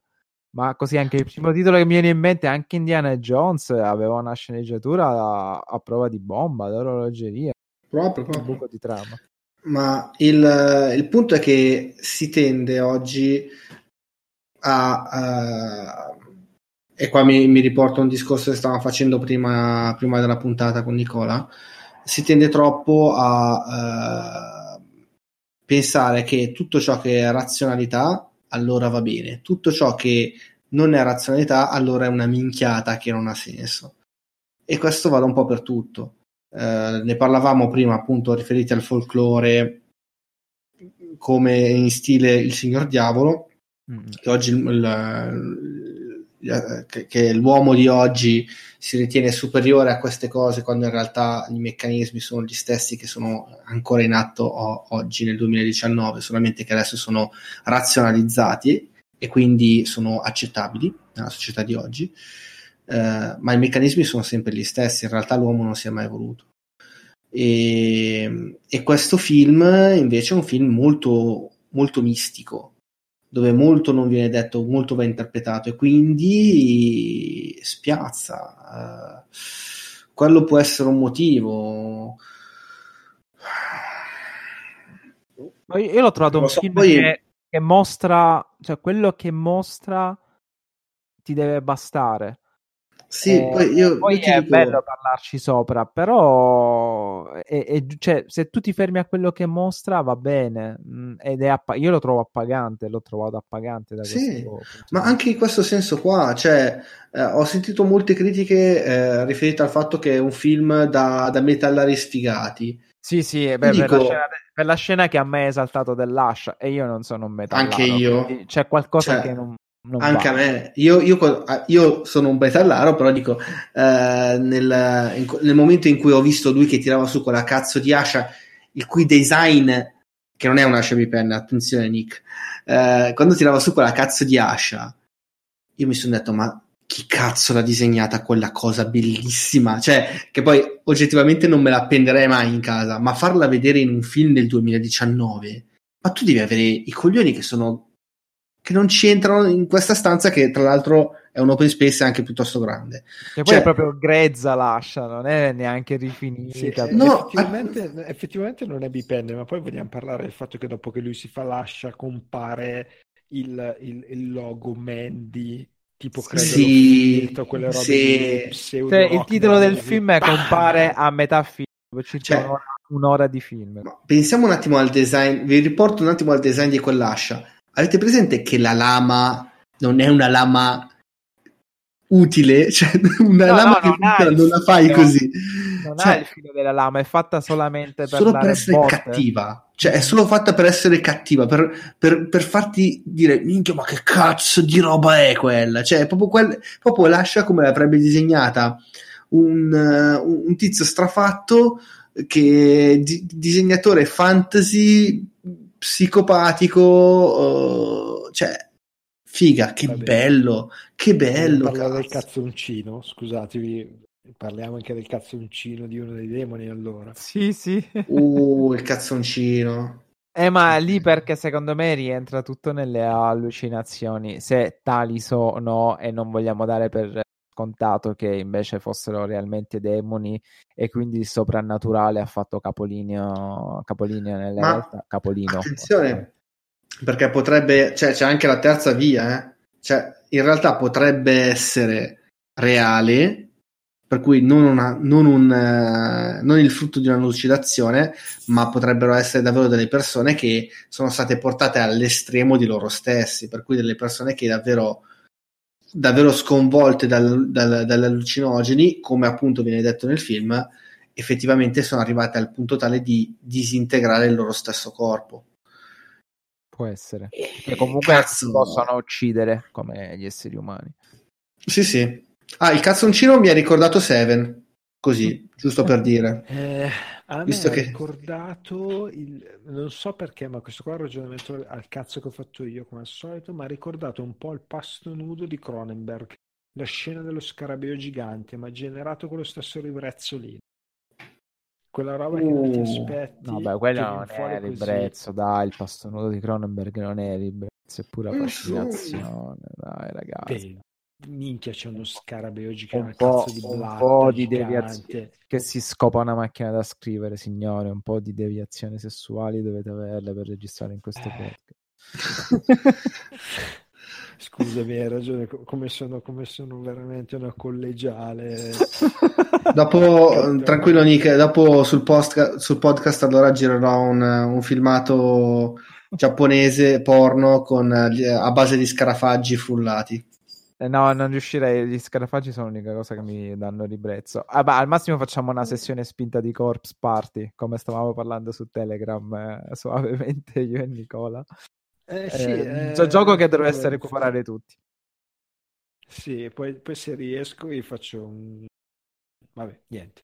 Eh, so- sorpresina. Però ci sono delle cose meravigliose. E ecco, per dire, quella roba lì a me, comunque in generale, tutta questa mitologia del demone, come viene esplicata qua, effettivamente, mi ha ricordato l'esame di criminologia che io avevo dato all'università. Perché io all'università avevo degli esami a scelta e avevo dato l'esame di criminologia. E una cosa che mi aveva lasciato perplesso eh, e mi aveva veramente stupefatto erano gli effetti a lungo termine della cocaina nelle persone e in particolare si parlava dei serial killer il mio libro di criminologia era un buon libro e parlava appunto dei serial killer nei cartelli della droga messicani. E, e in particolare si parlava di questo tizio di cui onestamente adesso non mi viene in mente il nome che era uno che praticamente venerava la, sua, la Santa Muerte. Eh, quindi chi, per chi non lo sapesse ma chi ascolta il suo podcast lo sappia ehm, neg- negli ambiti malavitosi del Sud America si venera questa specie di versione scheletrica della Vergine Maria Ah, sì, che ho sarebbe- presente. Mhm. che sarebbe l'incarnazione della, della morte. Questo simpatico capo di un cartello era talmente impizzato di bamba molto puro che aveva iniziato a soffrire di schizofrenia a livelli estremamente elevati. Quindi una delle cose che faceva lui era sostanzialmente rapire i suoi nemici, eh, bollirli vivi e mangiarseli. Mm. Questo No. per dire quanto una delle tematiche che è presente in Mandy, che è appunto l'interazione con le sostanze psicotrope, eh, possa poi aprire dei canali che sono un po', un po' borderline. Quindi anch'io onestamente per tutto il film questa figura dei demoni non ho capito se fossero, perché poi tra l'altro non te lo fanno mai vedere, perché questi demoni, noi non abbiamo detto, ma sono dei, praticamente dei motociclisti che tu non vedi mai senza il casco, Sì. che sono... No, forse solo il mostro a uncino, sì, il casco, infatti ha la faccia disgustosa da mostro. Sì, però Sni, cioè non capisci mai che cazzo È sia sempre in penombra, è, co- è comunque Berserk eh, dell'Iser spinto. Sì, proprio. sì, sì, esatto. Sì, C- Scott ce n'è Rider. uno, ce n'è uno che è, chi- è chiaramente eh, Pinhead, il Cenobita, Mhm. e ce n'è un altro che sembra il Cenobita che compare nel Razer 2, se non sbaglio, quello ambientato nell'ospedale, o il 2 Sì. o il 3. No, il Il 2 due. è andato all'ospedale. Comunque, insomma, cioè, richiama pesantemente che tutta la mitologia dei Cenobiti, quindi anch'io e mio fratello siamo messi lì come due stronzi per tutto il film a chiederci se questi qua fossero effettivamente dei mostri o semplicemente dei tizi super impizzati di super di... Anche perché poi, altra cosa che potrebbe abbiamo- essere vero perché c'era tutta la casa piena di cocaina, quindi... Eh, sì, anche E di quella poi- roba che non si capisce che cosa fosse. Eh, esatto, anche perché poi c'è un'altra cosa che mi ha lasciato un po' perplesso, che quando avvelenano, cioè prima che si inneschi tutta la parte di piscia, morte violenza, dove Nicolas Cage gli girano i 5 minuti, eh, lui in teoria viene pugnalato da quest'arma mistica che aveva questa specie di famiglia Manson, e però non si capisce se è un'arma effettivamente avvelenata, solo se è un... Cioè, non si capisce un cazzo di quel pezzo lì. Esattamente come non si capisce questi demoni che vengono invocati con questa specie di flauto Sì. e, e non si capisce Il corno sono- di Abraxas. Esatto, non si capisce se sono divini, cioè se sono demoni a tutti gli effetti, se sono esseri umani convocati in qualche modo. E anche questo secondo me è molto bello, cioè tutto il giocare sul dualismo, eh, tutto, tutto il delismo, cioè sono solo degli psicopatici squinternati o c'è qualcosa di più? Eh, ma vogliamo Che- parlare del fatto che comunque loro facevano- facessero parte del, um, del folklore appunto di, quella, di quello stato, di quella contea, non so come chiamarlo, ehm, dove erano famosi appunto per i loro omicidi crudeli e cruenti e si, si vociferava al punto che erano talmente crudeli e fuori di testa da aver raggiunto sembianze demoniache ma erano comunque chiacchiere mh, dei sopravvissuti di quelle zone, fra cui l'amico negro che nasconde le armi, perché Nicolas Cage dovrebbe nascondere delle armi, che nascondeva le armi, eh, dove appunto il nostro protagonista a, a ripescare tutto il suo arsenale e viene messo in guardia dalle forze demoniache contro cui si sta mettendo questa lotta. Quindi anche lì, cioè, quanto c'è di vero in tutto quello che vediamo, quanto delle dicerie che vediamo non siano comunque la fantasia alimentata dalle chiacchiere di Red e, e dalle droghe, perché comunque anche Mandy viene drogata. Cioè, tutti in quel film eh, assumono sostanze perché il richiamo è palesemente alla- al periodo mh, degli hippie e della droga Sì, che poi tra l'altro, eh, dei se vogliamo vedere... dei Grateful Dead. Se, se- che poi se, vog- se vogliamo vederla, in realtà a livello temporale è posto dopo gli hippie, però c'è tanto questa cosa della droga vista come, eh, ehm, come eh, mezzo di passaggio. Ed è a me interessante come, bene o male, tutti i personaggi, a parte forse il, il ne- il suo amico negro, ma per il resto tutti i personaggi, bene o male, passano dalla porta della droga in un modo o nell'altro ma ehm, è bello perché per tutti in un certo senso è un po' il mezzo con cui viene espresso ciò che sono realmente, in un certo senso. Ad esempio, Mandy, messa di fronte a, a- questa, a- alla droga, lei non, non si piega, lei mantiene quello spirito indomabile che, la contraddistingue, anche se l'abbiamo conosciuta in poco tempo sappiamo che è una sognatrice, sappiamo che è una persona alternativa, sappiamo che una e, e capiamo da quella scena che è una persona che non si piega. E sappiamo che ha un grosso sfregio sulla faccia qualcuno gliel'ha fatto, Sì. visto che la sera in cui incontra Red lo fresco e pieno di sangue. Sì, E quindi lui la salva da qualcuno o qualcosa.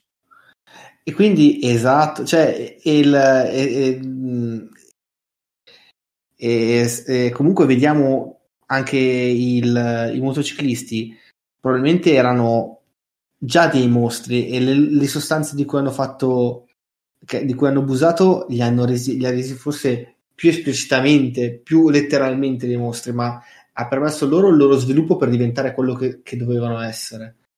E, e poi Red diventa quello che deve essere con l'uso perché da quel momento nel, momento in cui fa l'uso di quelle sostanze diventa il eh, auto- talmente autocosciente che viene anche riconosciuto con, la, con, eh, con il ruolo che ha. Sì, perché Beh. poi alla fine è lo strumento di chissà quale divinità per portare a termine il compito di uccidere questo falso profeta. Eh, ma anche lì, poi mi piace quella cosa del fatto che è un po' stip, perché effettivamente sembrano tutti degli hippie decadenti. Ehm, tra- trasuda ogni, a parte tutto il cast formidabile, oh, noi abbiamo sperticato lodi per Nicolas Cage, ma tutto il resto del cast secondo me è bravissimo e in parte. Eh, ti danno questo aspetto di appunto di, mh, di reduci di un periodo d'oro co- come erano appunto gli hippie negli anni 60-70 poi negli anni 80 ciò che ne è rim- cosa ne è rimasto di loro dei che gridavano all'amore libero all'apertura alla- della percezione ma poi alla fine sono rimasti solamente dei tossicomani intrappolati nelle loro gabbie di allucinogeni e droghe. A me infatti a tratti, e qua faccio un paragone un po' azzardato, però a tratti giuro che mi ha ricordato Devilman di Gonagai, non i 100.000 remake, ma il primo. Sì. Persone cattive che diventano demoni. Perché poi è proprio sbattuta in faccia questa cosa. Sì, ma lo, l'orrore che percepisci è quello, quello cosmico comunque, proprio... Ehm, cioè, che la droga è quel mezzo utilizzata nel film, intendiamo, non così a cazzo. Che le sostanze, perché poi si facevano anche uso di sostanze abbastanza diciamo pericolose come quello scaturito da quell'insetto super velenosissimo e particolare che chissà se effettivamente corrisponde alla realtà non mi sono informato. Eh, la, la, droga la droga stasera mi viene di parlare così con la troca la droga le sostanze ecco allucinogene come diceva Jack e Nicola sono sono le chiavi per aprire le classiche porte della percezione, The Doors, tanto per rimanere in tema. Eh, sì, sì, cioè a me ha proprio stupito questo, come ci siano tante chiavi di lettura di questo libro. Eh, ma la musica, in ta- film, la musica, in tal senso è, è proprio eh, sì. emblematica. Infatti ti dico onestamente, il dubbio che mi è, che mi è sorto e, e, in un certo momento poi mi, mi sono fatto delle è che sempre rispetto alle recensioni, ma in generale alla percezione del film, quello che mi sono detto io è questo. Se tu un'opera che fai la fai aperta a così tante interpretazioni, così tanti livelli di analisi e, e tanta... Cioè non sei un coglione. Perché se sei un coglione non ti esce così. Cioè, perché poi non è un film che uh, rimane criptico. Cioè, no, no, quello è... che ti fa vedere te lo fa vedere tutto dall'inizio al... Mm, non... Cioè, per dire, non è una roba alla David Lynch che tu guardi il film dici ma che cazzo ho visto? È più una roba, facendo un parallelo con un media noto, è più una roba alla Deadly, Deadly Premonition, un videogioco che avete giocato perché è, è, è, una delle cose più belle del mondo. Eh, dovrei finirlo. Però Anch'io. Sapete, eh, ragazzi, se non ve lo siete giocati, cioè io vi dico. No, giocarlo, che... giocarlo l'ho giocato, ma non l'ho finito. No, e poi diventa troppo. Cioè, io vi dico solo che quando è uscito, è uscita la notizia del 2 per Switch, ero, cioè, mi sono venuto nei pantaloni non esiste altro termine, ho detto che bello, ho preso la console più bella del mondo. Vabbè, no, comunque, puttanate a parte. Anche con la roba lì mi ha lasciato perplesso, perché se sei un coglione senza talento, senza né arte né parte, non riesci a creare che è così comunque faccettata, così interpretabile, senza cadere nel, nell'essere cialtrone. Cioè non è un film di Shamalaya Malayan che, che, scrive delle robe che poi a metà si dimentica anche lui, non si capisce bene cazzo andrà a probabilmente non lo sa neanche lui. Cioè lo vedi che c'è un'ottica diversa. E in più un'altra cosa che io volevo dire di questo film che secondo me non abbiamo citato è proprio il, il linguaggio eh, cinematografico che utilizza, cioè le inquadrature, i filtri, perché effettivamente è un film lisergico. Cioè il tema della droga, secondo me, qua c'è veramente un senso anche per il modo in cui lui ti rappresenta le cose. Perché a un certo punto il film diventa una specie di delirio. Tutto fluo, tutto sparato, tutto citando, Mo- citando Boris, tutto smarmellato. cioè, esatto. è... Però lo vedi che anche lì non è una minchiata. Cioè, non è una cosa fatta perché lui non è capace. Cioè, lui vuol fare quello. Che, che comunque non è una roba così, cioè, così scontata. Perché all'inizio utilizza molto questi filtri VHS. Poss- possiamo dire VHS. Cioè, sì, eh, ti, dà, ti restituisce la grana della pellicola, anche se ormai sì, non sì, si sa più. Cioè, fa, ha proprio questi filtri un po' grezzi, un po' naif, un po' che vogliono richiamare cose che non ci sono. e poi quando il film diventa veramente violento e ti vuol far vedere sostanzialmente quest'uomo che va a Cristo, non saprei neanche come definirlo, quest'uomo che diventa vendetta comunque poi spara tutto su queste inquadrature fluo, con colori fluo, tutto esagerato, tutto sincopato, eh, con questa cazzo di nebbia che spunta ovunque, che non si capisce, queste inquadrature proprio in faccia ai protagonisti. E comunque riesce a dimostrarsi totalmente chiaro nella sua esposizione. Assolutamente, Cioè, assolutamente sì. Non, non vedi movimenti che nascondono cose che non capisci che cosa sta succedendo. No, no, ogni, ogni colpo, ogni movimento è ripreso bene e si capisce cosa sta succedendo. Ah, che, che tra l'altro sembra una cosa stupida da dire, ma nel 2019 non è così stupida, perché siamo ancora nel, nel, nel periodo in cui quando nei film AAA, mettiamola così, sullo eh, Marvel o compagnia bella, quando se le danno sullo schermo non si capisce chi le sta dando. Transformer. Va bene, ma quello, la citazione Beh. di Transformer è fuori luogo perché Michael Bay fa esplodere le esplosioni, non gliene frega un cazzo. Ma esplodere le esplosioni è bellissimo. non sa neanche lui che cazzo sta facendo, però effettivamente, come diceva Jack, non è... Cioè, una cosa che io ho apprezzato tantissimo è che anche nelle scene di combattimento tu sai sempre cosa cazzo sta succedendo, anche quando le scene di combattimento diventano grottesche e, e quasi, e quasi da cialtroni, cioè tipo motosega più piccola contro motosega più grande. Vabbè, quella, quella Esatto.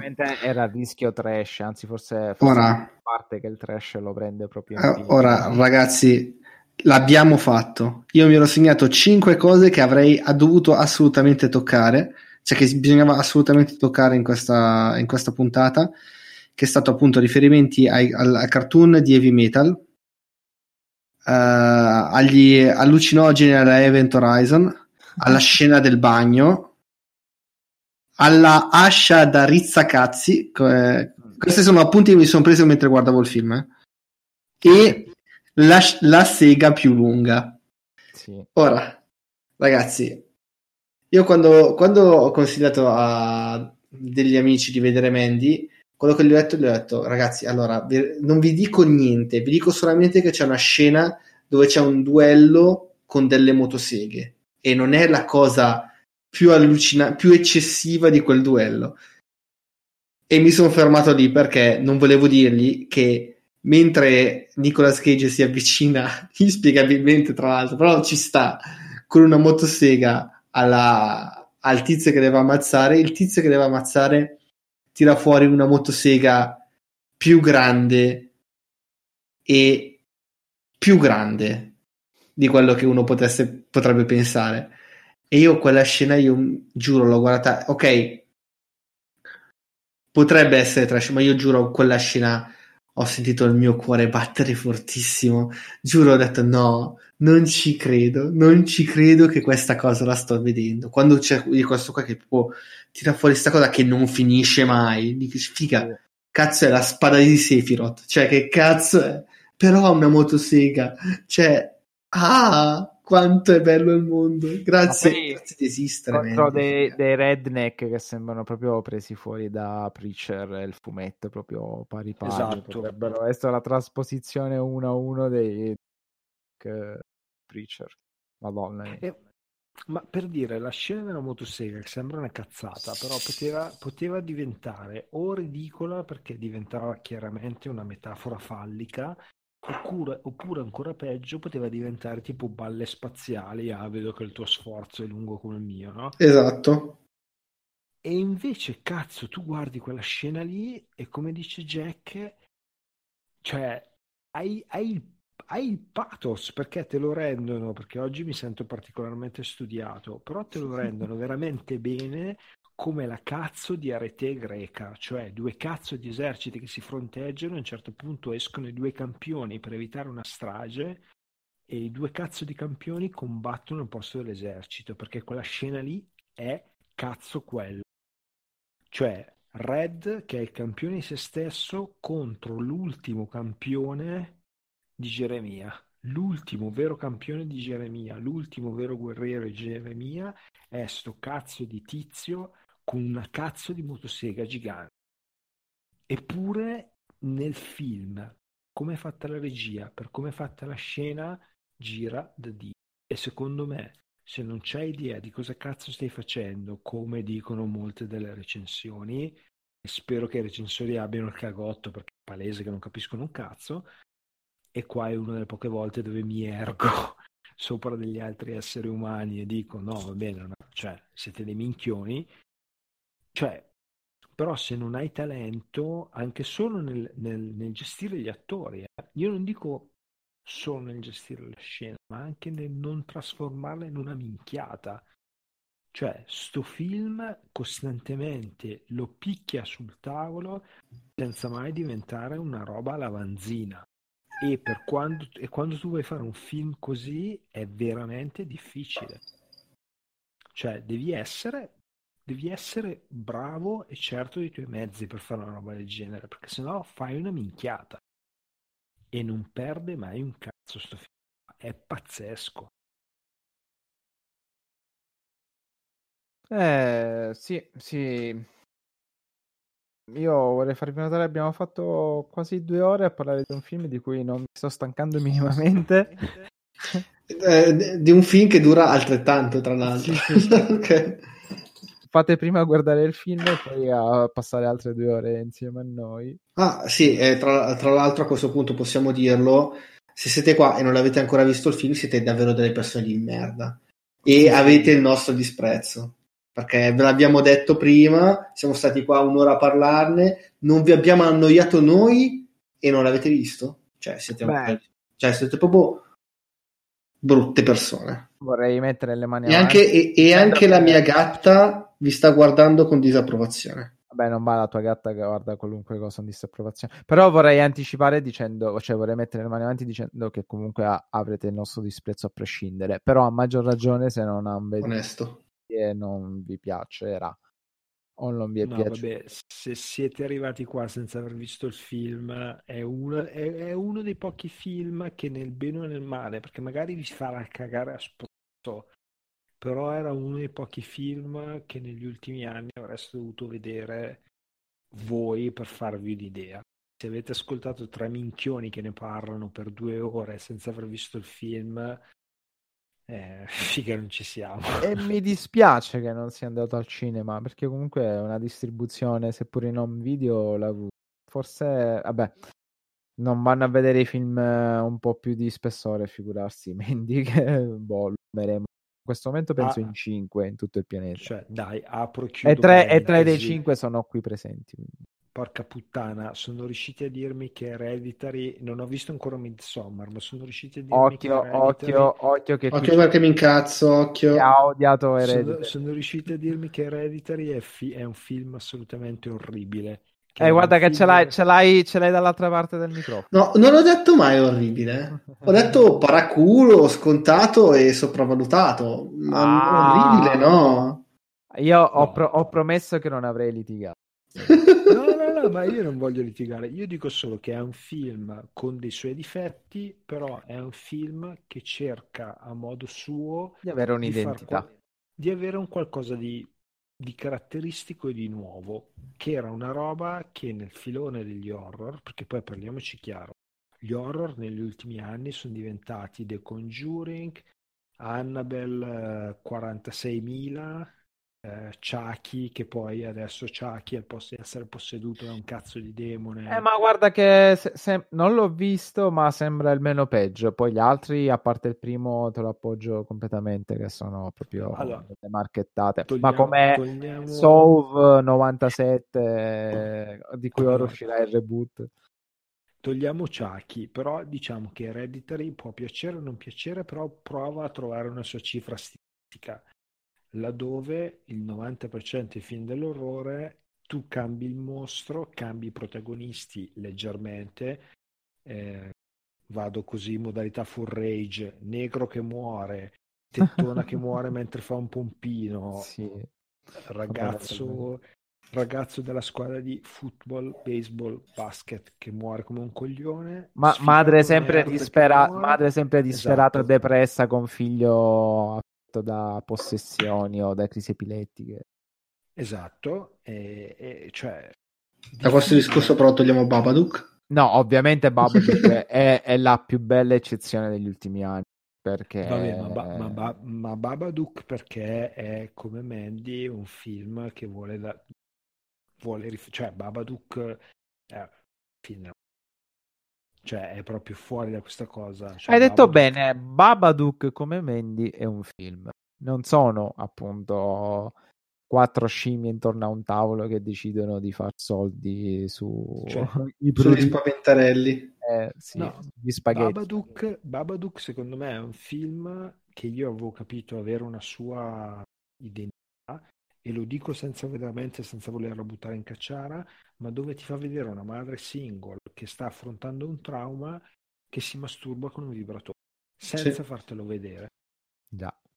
Cioè, E, già e lì soprattutto una madre che odia suo figlio. Che... E, e senza fa- e senza neanche riuscire a farglielo fare, cioè, e lì dici, cioè, io da maschietto e quindi non dotato di clitoride, cioè, mi è girato il cazzo a me per lei, cioè, l'ho capita io, cioè, io giuro, ho, ho visto tanti film che magari cercano di farmi provare, di farmi vivere il femminismo, cercano di dare l'idea della donna, bla bla bla bla. Oh, ma cazzo, come c'è riuscito Babadook a farmi capire che, che merda è a volte essere un- una, una donna in una società come questa? Oh, e, e non è che ha fatto grandi proclami, cioè ha detto no, proprio la donna in quanto madre è un ruolo veramente difficile. E dire che poi oggi, se tuo figlio rompicoglioni, esatto, anche se poi gli vuoi bene, ma il, fi- il bambino è un rompicazzo. No, non gli vuoi bene perché lui è la causa della morte dell'unico uomo che hai amato e che ti ha amato. Non gli vuoi bene. l'unica persona, tra l'altro, neanche l'unico uomo probabilmente, Eh, cioè perché Solo una anche nel- donna in gamba potrebbe scrivere un film del genere.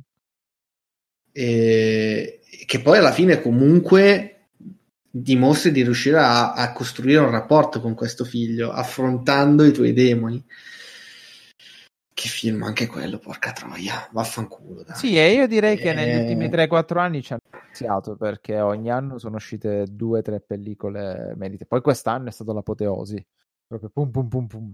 Però devo dire che da Babadook a The Witch a Mandy a, a Midsommar. Midsommar, Red, Suspiria. Su- ah, Suspiria, vabbè, Signor Diavolo, The Net, la, eh, ca- casa di Jack. eh, la casa di Jack, che non è un horror, però lo che non è un horror ma, ma neanche Midsommar secondo me è un horror però- No, ma neanche sì, Midsommar e la casa di Jack non sono assolutamente.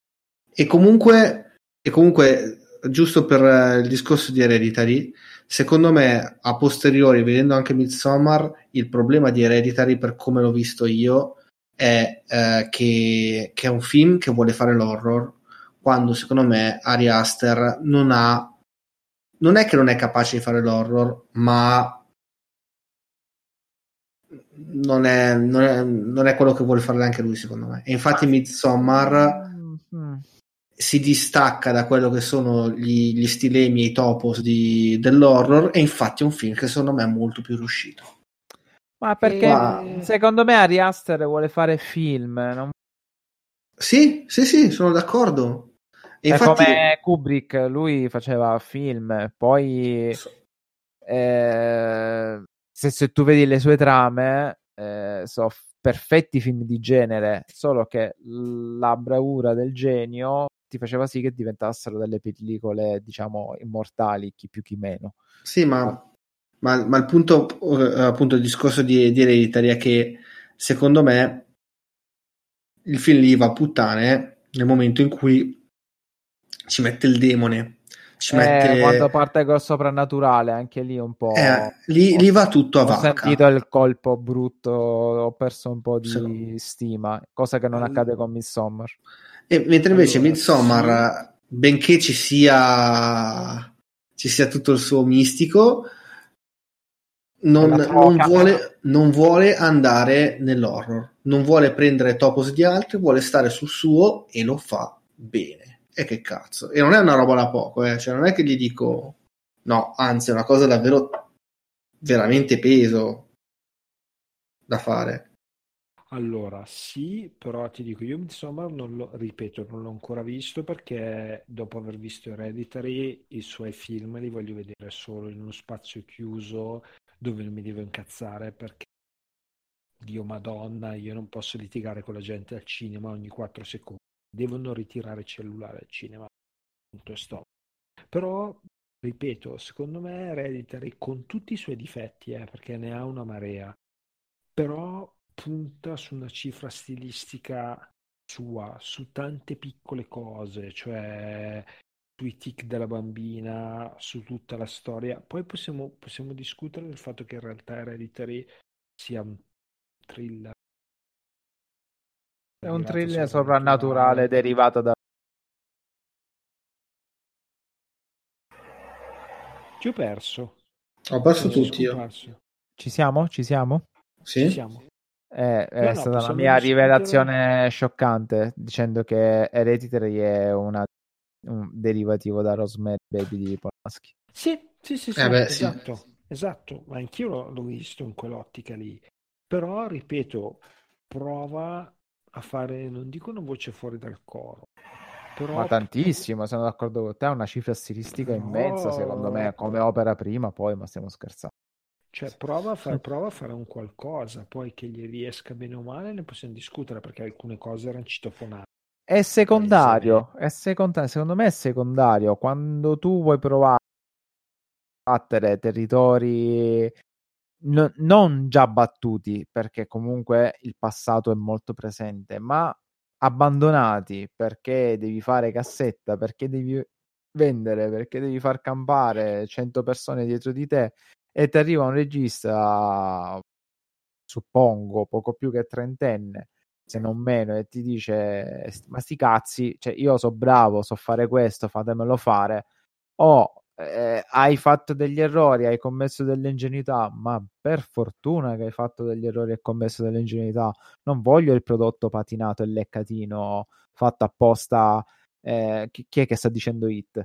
Fatto apposta per vendere, farmi la locandina e farmi i trailer e farmi eh, a- andare avanti influencer e, e- farsi le foto truccate da hit. Cioè, a chi fa paura un film del genere?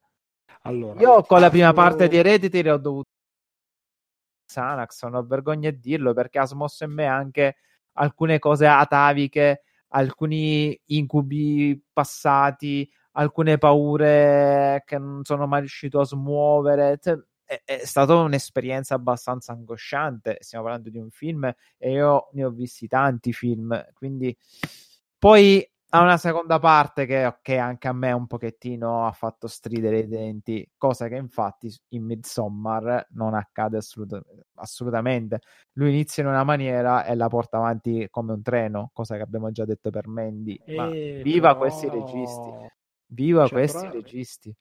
Allora, per quanto, per quanto a me il secondo tempo di... Allora, dobbiamo essere sincero, a me Hereditary non è dispiaciuto, tutto non mi è ma ammetto che la cosa che mi ha lasciato un po' perplesso è che se tu il secondo tempo lo avessi completamente reeducato dalla parte sovrannaturale, forse sarebbe girato meglio. Cioè, se tu non avessi messo tutta la parte, la parte S- sovrannaturale, smaccatamente soprannaturale, che a un punto non se ne è capace, perché fino allora il film aveva avuto tutto un altro tono. Dici, ma, ma? Sì, ma anche perché quel sovrannaturale un pochettino, un pochettino che stona. Mentre invece, ad esempio, It, io l'ho visto, non mi è spiaciuto, ma l'ho visto per quello che è.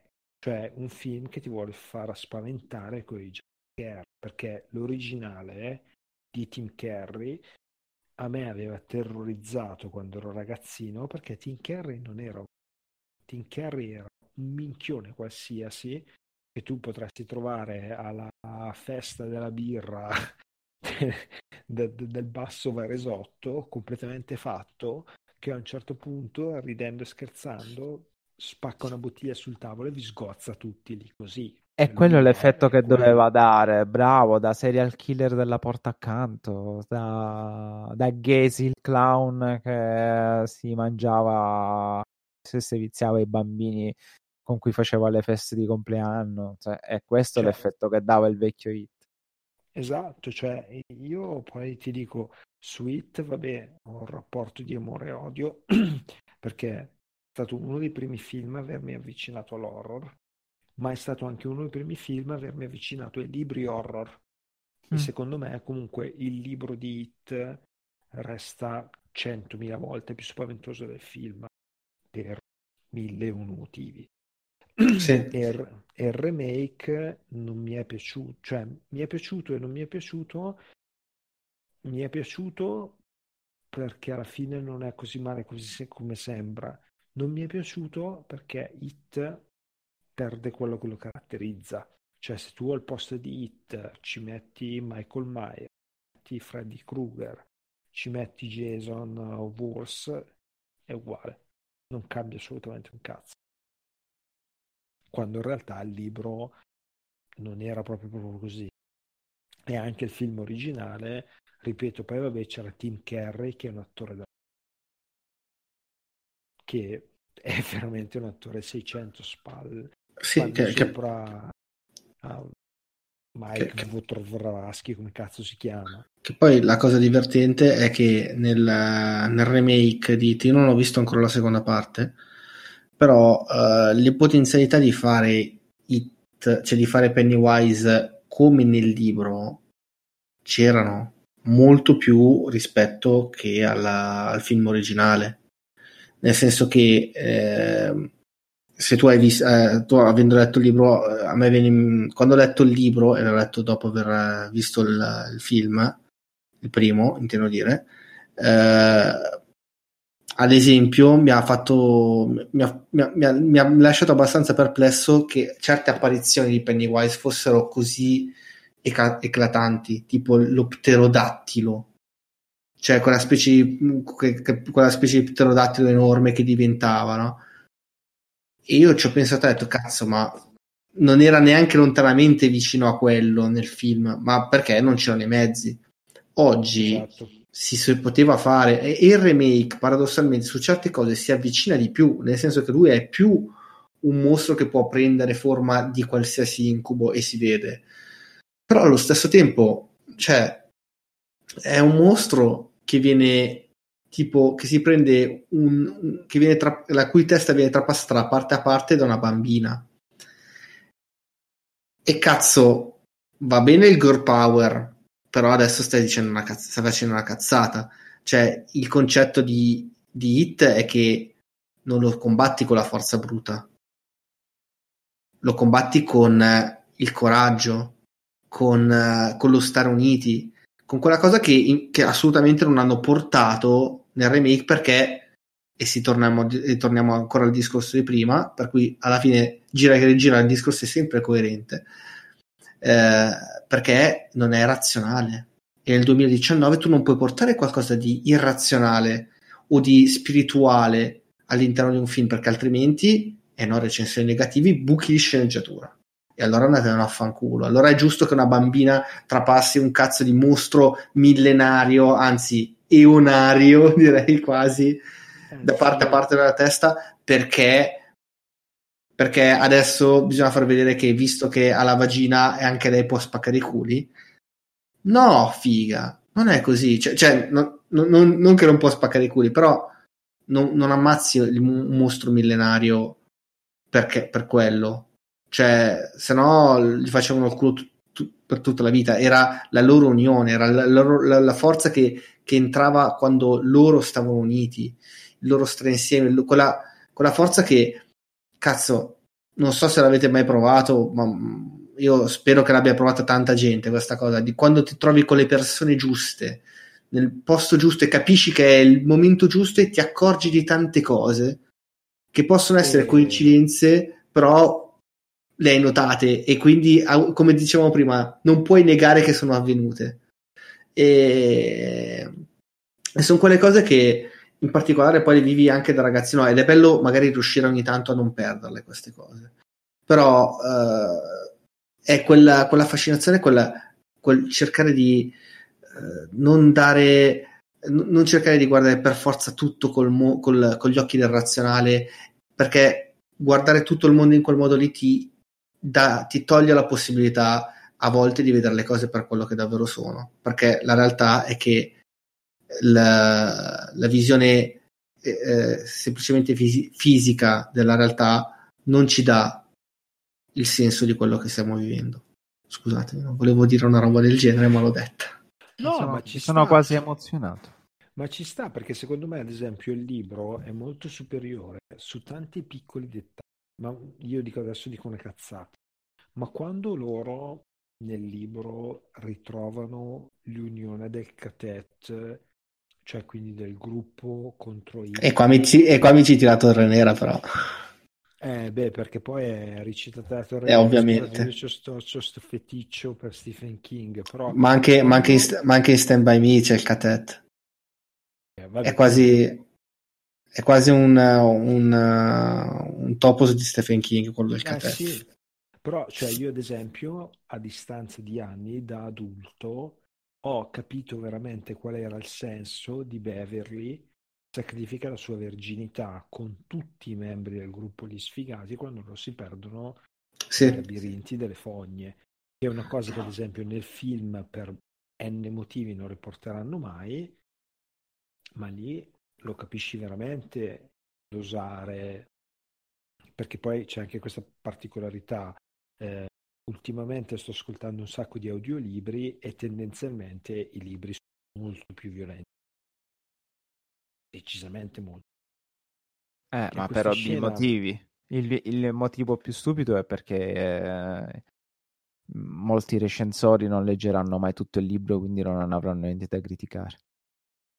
No, no, sicuramente, però effettivamente se ci pensi l'immagine di una ragazzina che, si, che fa sesso con cinque dei suoi migliori amici dispersi in una fogna.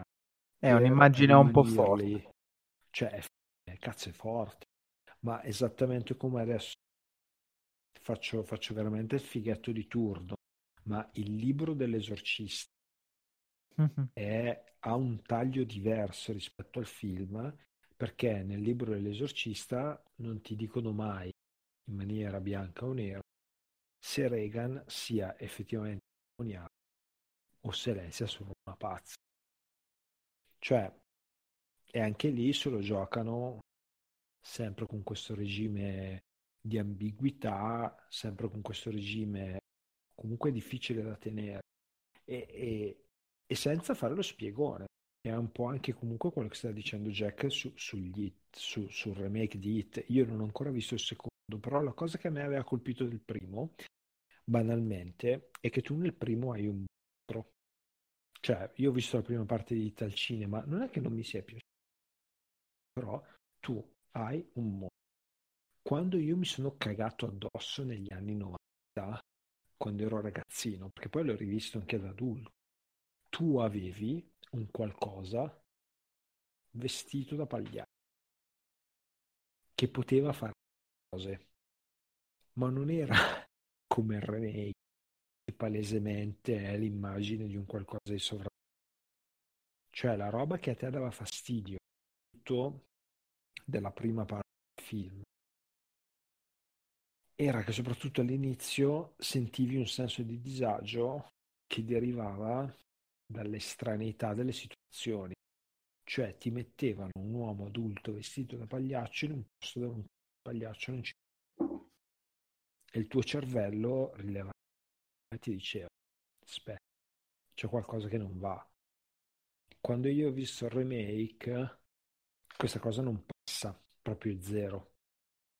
Cioè tu hai un mostro che, che secondo me è un po' quello che dicevamo di Midsommar, Editary, di Scandi, cioè del fatto che il giorno d'oggi il cinema dell'orrore che passa è quello dove hai strega, dove quello hai la bambola indemoniata, dove hai la suora indemoniata, dove è il cazzo indemoniato. Cioè, manca la capacità un po' di andare fuori dagli schemi, di spaventarti veramente, di, di, di presentarti un qualcosa che ti metta a disagio prima che di far eh, ma lì non c'è la volontà, non è neanche male perché Hit come eh, Pet Cemetery e tutta questa ondata di ne- neo remake, soprattutto Kinghiani, ha un senso a livello di marketing, ma a me sta anche bene. A me dispiace un po' per alcuni talenti sprecati. Paura? No, Cioè, assolutamente no. Ma io neanche, paura? ma neanche li guardo. Però penso che alla maggior parte delle persone faccia paura. No, ho capito, però ti, però ti fa paura perché ti fanno vedere la porta improvvisamente che si apre e ti arriva il mostro. È uno stimolo, Però- è uno stimolo da Luna Park. Però, ripeto, non è la nostra tazza di tè. Va benissimo. No, Cioè, no, a me sta anche bene sta. che faccia soldi. Per me è un'occasione sprecata perché io Muschietti lo reputo un No, più che buon regista e anche l'attore di Hit. Se avessero evitato quelle quintalate di CGI, secondo me avrebbe fatto una, la sua porca figura. Però è anche vero che non è, noi non ci dobbiamo, non è il nostro prodotto. No, no, no, ma io Sono contento che poi- grazie a Hit si sia sdoganato. voglio essere positivo. Senza Hit o Pet Cemetery non avremmo avuto magari questa cassa di risonanza per il signor Diavolo e The Nest. No, no, no, ma ci sta, eh, però ti ripeto, tu immaginati, cioè, senza il cazzo immaginati, cioè ricordati delle sensazioni che hai avuto quando hai visto per la prima volta il primo Eraser o per la sì. però, però attenzione qua, però voglio dire anche una cosa io, perché io sono il primo a, a fare rompicoglioni, a, a scagliarmi contro eh, la distribuzione di oggi, la cinematografia, contro i registi che non hanno le palle, sono il primo a dirlo. Però eh, quando si parla in particolare di horror, secondo me è anche giusto ricordare che anche nel passato c'era tanta merda. Cioè, quindi non lo so quanto, quanto questa cosa sia valida, perché poi ci sono i momenti, ci sono le maree in cui arrivano magari le ondate, di- di- perché poi magari c'è un genere, magari l'horror torna in voga in un determinato periodo per qualche titolo che riesce un po' a trascinare la corrente più degli altri, poi magari questa quest'onda viene cavalcata per più o meno tempo, poi va a defluire, torna sempre la solita merda, poi ritorna qualcosa di figo, poi cioè, non, non la vedo come una roba e una volta era, adesso non è più. Perché i fatti da questo punto di vista ci stanno piacevolmente sorprendendo. Cioè, questa, questi ultimi paio d'anni la panorama horror ci ha dato delle magnifiche sorprese e quindi secondo me l'onda sta un po' tornando. Poi sono d'accordo che ci sia un sacco di merda, ma c'è sempre stata la merda. E, e il fatto che adesso ci sia tantissimissima merda è anche, eh, secondo me, eh, un risultato del fatto che ci sono tantissimissimi film in generale, molti di più di quanti il mercato non sia in grado di assorbire. E quindi è ovvio che abbiamo questa sensazione che ci sia un sacco di merda, ma perché in realtà c'è un sacco di merda un po' per tutti. Cioè, c'è un- una produzione, la produzione di film a livello mondiale davvero sta producendo tantissima roba che non verrà ne- neanche, neanche si piglierà la polvere, finirà proprio mai vista neanche. Cioè, e quindi quindi diciamo che secondo me eh, io da questo punto di vista spezzerei una lancia un po' per il cinema di oggi perché vero è, ribadisco che la merda c'è, ma c'è sempre stato, c'è sempre stato l'horror che veniva trainato per la maggior parte da film del cazzo. Anche perché abbiamo avuto cos'è? annate dove usciva solamente l'altra faccia del diavolo, azione, sangue, me- cioè, a merda della cioè, merda. Allora, magari mi sono espresso male io, ma a me non è che mh, io non ho la nostalgia degli anni passati, cioè per, per dirti, io sono uno che si è guardato un sacco di film della Troma e un sacco di film dell'Asylum. Cioè, a me i film dell'Asylum mi fanno impazzire perché sono veramente la merda. della- Cioè, se tu mi dici un film dell'Asylum, Giant Shark vs Mega Oct- Octopus, Pass- At- Atlantic Rim, cioè io figa Ah, l'ho visto almeno Atlantic tre Rim. volte. Atlantic Ah. Rim è stupendo. Atlantic Rim stupendo, non toccatemelo che è uno dei film più belli del mondo. Però, cioè, Tromeo e Juliet, io quelle robe lì Vabbè, le vedo. no, no. Poltergeist. La, la. Troma è intoccabile, eh, soprattutto quelli prodotti dalla Troma, perché poi loro avevano il vizio di comprare anche i film e non erano No. prodotti da loro, ma quelli prodotti da loro sono intoccabili. cioè, No, ma sai a me cos'è che manca? Non è il, il dire una volta era più bello, mi manca un po' la sperimentazione. Cioè, a me è quello che manca, perché poi è vero, negli anni Ottanta, cioè, c'era, c'erano i film belli e poi c'erano i film di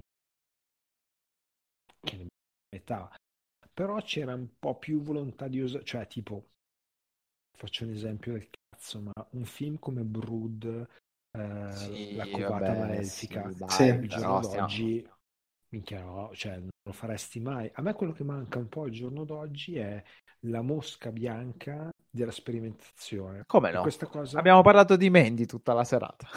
Ah, ho capito, però sono, sono veramente mosche bianche. Cioè, Eh, ma erano pochi anche allora. Solo che si Boh, sono cioè- accavallati negli anni, quindi ti sembrano tanti. Sì, ma cioè- quanti, quanti Cronenberg ricordi nella tua vita? No, Io uno. Cronenberg me ne ricordo uno. Poi è anche vero, e mi sto contraddicendo da solo, però va detto onestà, che dipende anche molto dai... molto da, Ma dipende anche, anche dalla paesi. Eh, ma bravo, perché cioè, Cioè- tu mi insegni che nel, solo nel mercato orientale c'è tutto un... No, ma ma anche, neanche un sottoposto, film- c'è tutta una produzione anche ad alto livello, ma che da noi non arriva e la devi andare a pescare in qualche maniera. No, ma anche i film, quelli dell'america Latina in generale. Ah, bravo, anche quelli, sì, sì, Cioè, ma anche russi consiglio- dell'Est, Oriente, e c'è dell'Europa dell'Est, ma c'è tutto, va- basti pensare appunto al periodo di A Serbian Film, ecco, Minchia. cioè, No, un film allora, che aspetta. in Italia ce lo sogniamo, un film del genere. Cazzo, io avevo, consigli- io avevo Sì, consigliato. ma quando ci abbiamo gli incubi lo sogniamo. Sì, eh, avevo ecco, ad esempio, scusatemi, a, a chiodo così, consiglio un film eh, che magari non tutti hanno visto, però che secondo me è un film della Madonna. Eh, il film El Inabitante, Ah sì, me l'avevi consigliato. che è un film della Madonna. ehm, Ma di quella film- messicana scheletrica. Sì, allora è un film, se vedete il trailer, ehm, allora in inglese si chiama The Inhabitant con l'in e l'H davanti, in, in originale è il- si chiama El Abitante, e, che tratta della possessione demoniaca, perché vabbè, se vedete il trailer è palese che è possessione demoniaca, eh, però lo fa lo fa usando, lo fa giocando con stilemi diversi. Poi probabilmente è vero che eh, la, la cosa che un pochettino obnubila almeno il mio di giudizio è che col numero di film che sono usciti recentemente sembra che quelli sperimentali siano sempre meno, eh, quando invece dipende da tanti fattori. La Germania continua a essere un film, essere un mercato che va ogni film veramente sul pesante e invece l'America Latina e la Spagna sta andando a fare cose proprio un po' più fuori coro. L'Italia anche perché in realtà mh, l'Italia negli ultimi anni ha buttato dentro un sacco di roba meno conosciuta che magari non è neanche passata al cinema, però ci sta proprio. Però diciamo così, a me di persona a cui gli horror piacciono, quello che mi manca è la voglia di fare qualcosa di fuori dal, fuori dal coro, quindi ben venga Mandy, che può essere un film di merda, però vabbè, se non avete cuore. Eh, a me quello che manca più che provare a fare qualcosa di nuovo è provare a fare qualcosa di buono. Poi da lì si può parlare di nuovo, vecchio, interessante e cose varie. E Mandy per me è un film che oltre a fare qualcosa di particolare con una propria visione stilistica, lo fa, lo fa bene, lo fa con un'ottima fotografia, con un ottimo montaggio, una bella colonna sonora. E, e poi è figo tutto. Cioè, sì, sì. Sì. Poi, ripeto, come dice Nicola, può anche non piacere, però siete delle merde.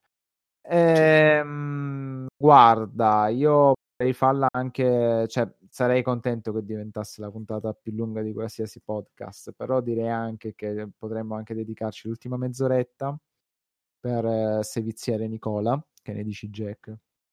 Sì, in effetti è un po'. L'abbiamo tirata molto in lunga, però sono molto contento perché a questo punto uh, è, è, mo- è, bello, è, bello, che ci sia stato da parlare di questo film perché me lo sentivo. Per cui sì, è sì, sempre molto bello. Tanto capiterà che ne riparleremo ancora fra di noi e saprete mai cosa ci diremo. Tanto che io la butto lì quando Nicola parlava cifra, non di una cifra, di un patinatura, pettinatura, perfezione, perfettino di Suspiria e un po' il ritmo sgangherato di Mendy, sono d'accordo perché facendo appunto delle metafore, eh, Suspiria ha uno spartito perfetto, ma Mandy è un brano progressive rock e quindi ha vari tempi, è quasi una rapsodia eh, dove ogni sezione del film ha il suo tempo e, e il suo ritmo tanto che il film stesso è scandito da varie sezioni progressive rock, dal brano, de, dal brano di Kim Crimson a un altro brano cantato, a un brano più folk. Quindi, secondo me, io non ci trovo tanta azione in Mandy, è proprio un film eh, proprio reso a fuoco. E... Ehm, battete un colpo se ci siete. No, che bra- bra- bravo, cioè era, l'hai detta proprio bene, cioè, si può dire che, eh, che Mandy sia il Richard Benson dell'horror che stavamo aspettando.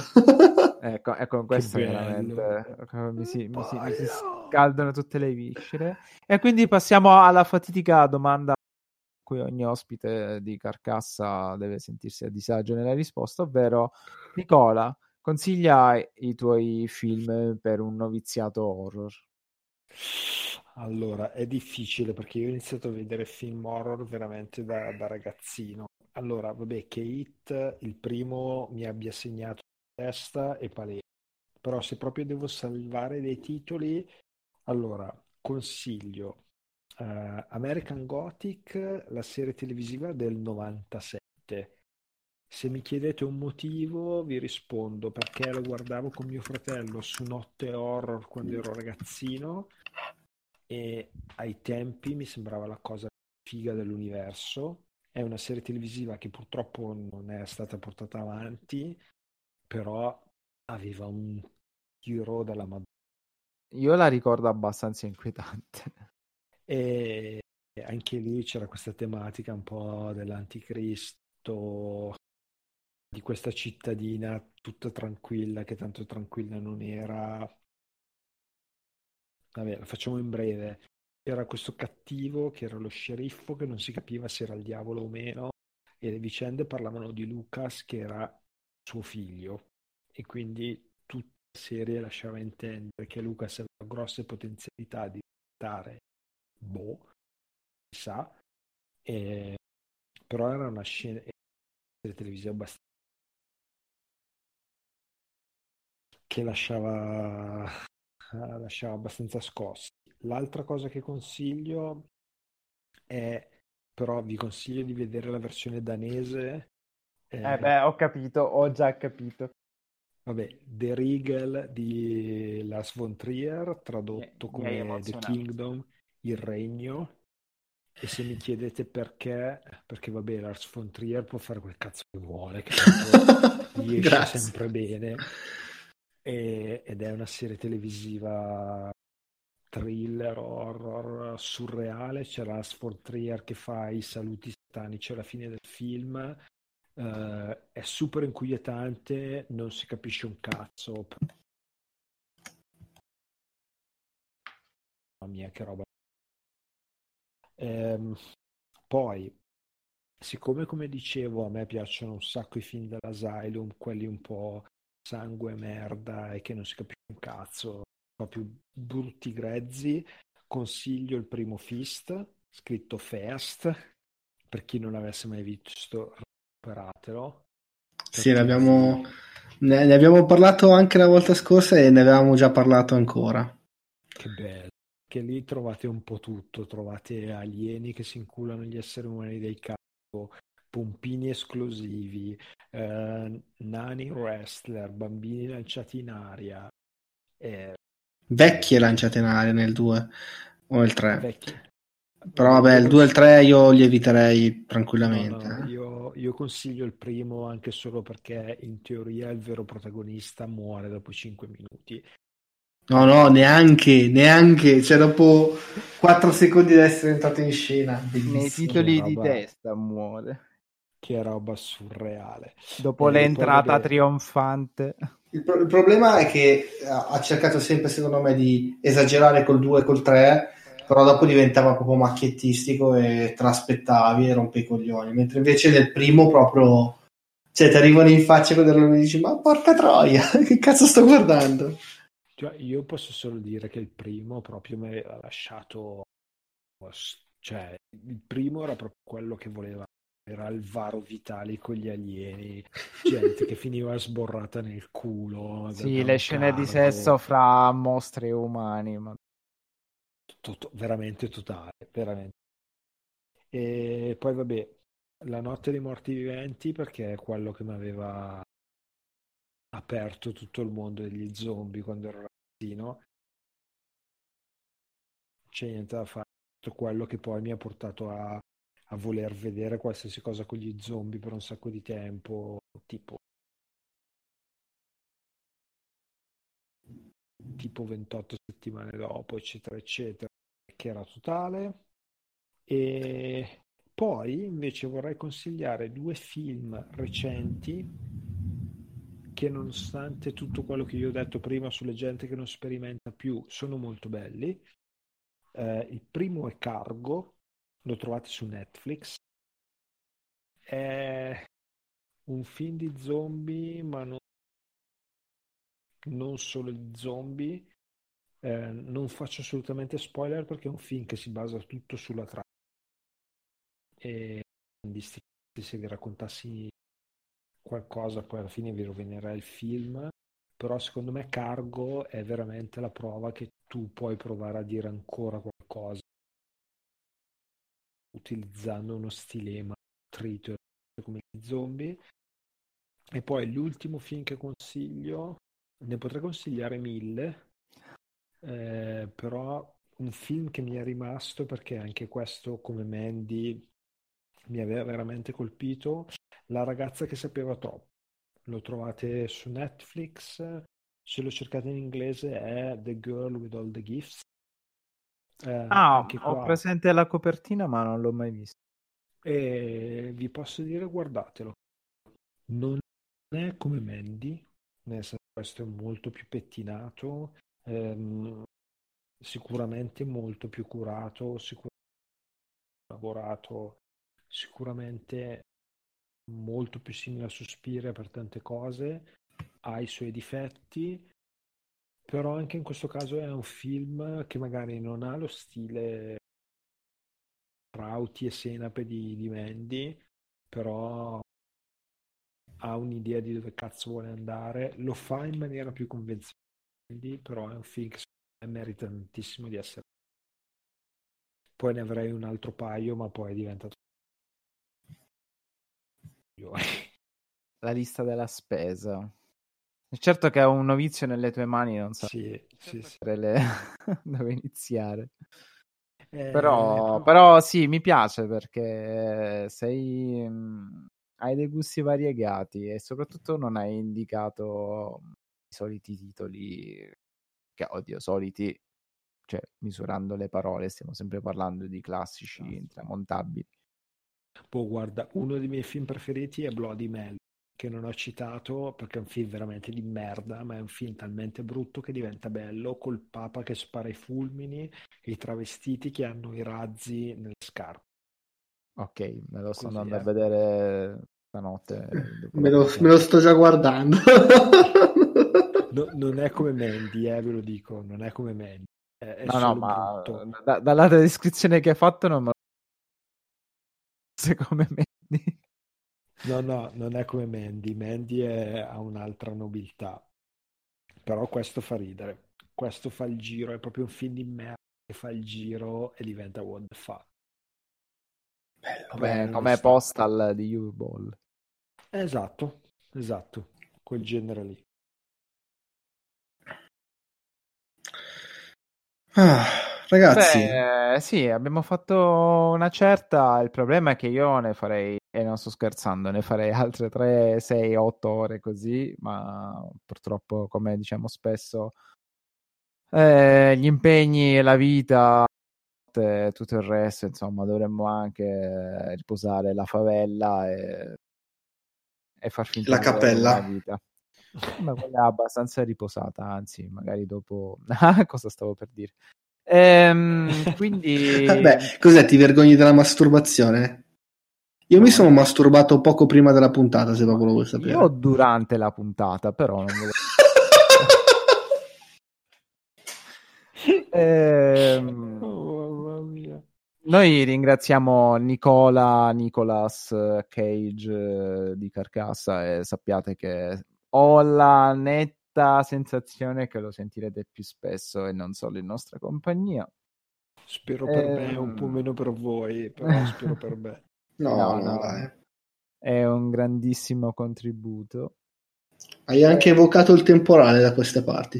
Eh, anche qua sono arrivati i tuoni. Vabbè, ma meno male abitiamo si può dire, beh, per le nostre fans che vogliono venirci a trovare già bagnate, abitiamo tutti nella stessa regione, quindi vi po- potrebbe anche venire vicino, venirci a trovare tutti e tre. Ehm, e direte quale regione? Beh, quello sono cazzi nostri. Eh, come direbbe Raz De Can dei poveri. Eh, ci trovate e troverete anche Nicola. Ci trovate su Spreaker.com cercando Carcassa, ci trovate su Facebook, ma evitate Facebook, ci trovate su Instagram, lì va già un po' meglio, ci trovate in qualsiasi aggregatore di podcast, basta scrivere Carcassa, dovremmo essere solamente gli unici. Oltre vorrei sottolineare il fatto che siamo l'unico podcast horror e al momento ci vantiamo e cerchiamo di approfittare della situazione, ci piace vincere facile. E trovate con le nostre frattaglie.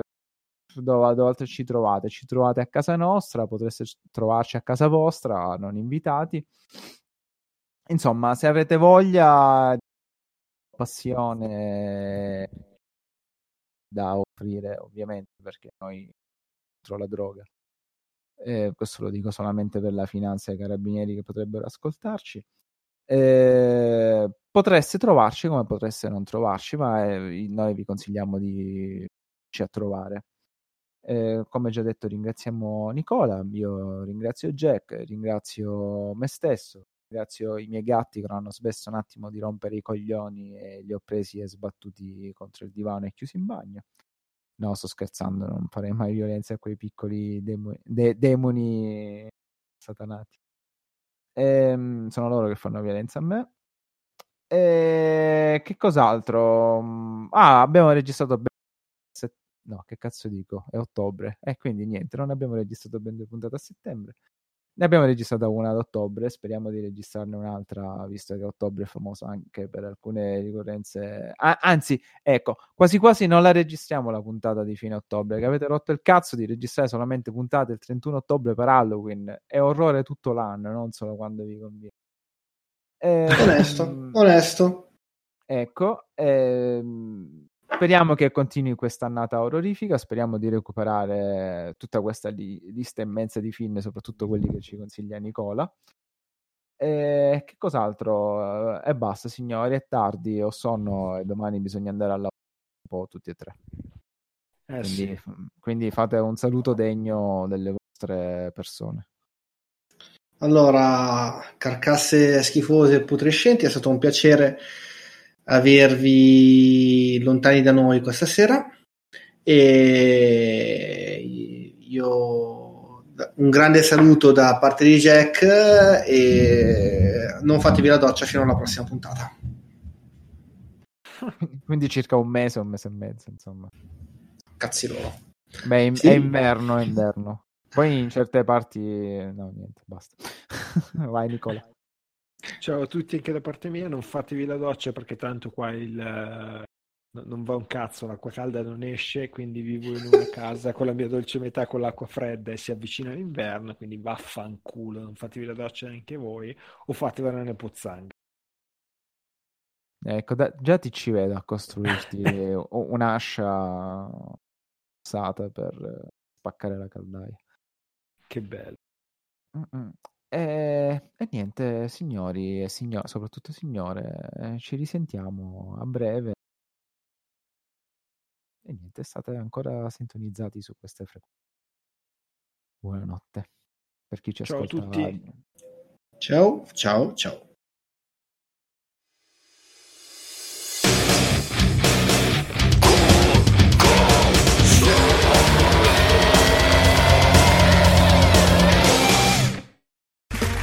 Okay, round two. Name something that's not boring. A laundry? Ooh, a book club. Computer solitaire, huh? Ah, sorry, we were looking for Chumba Casino. That's right. ChumbaCasino.com has over 100 casino style games. Join today and play for free for your chance to redeem some serious prizes. ChumbaCasino.com. No purchase necessary. Where prohibited by law. 18 plus terms and conditions apply. See website for details.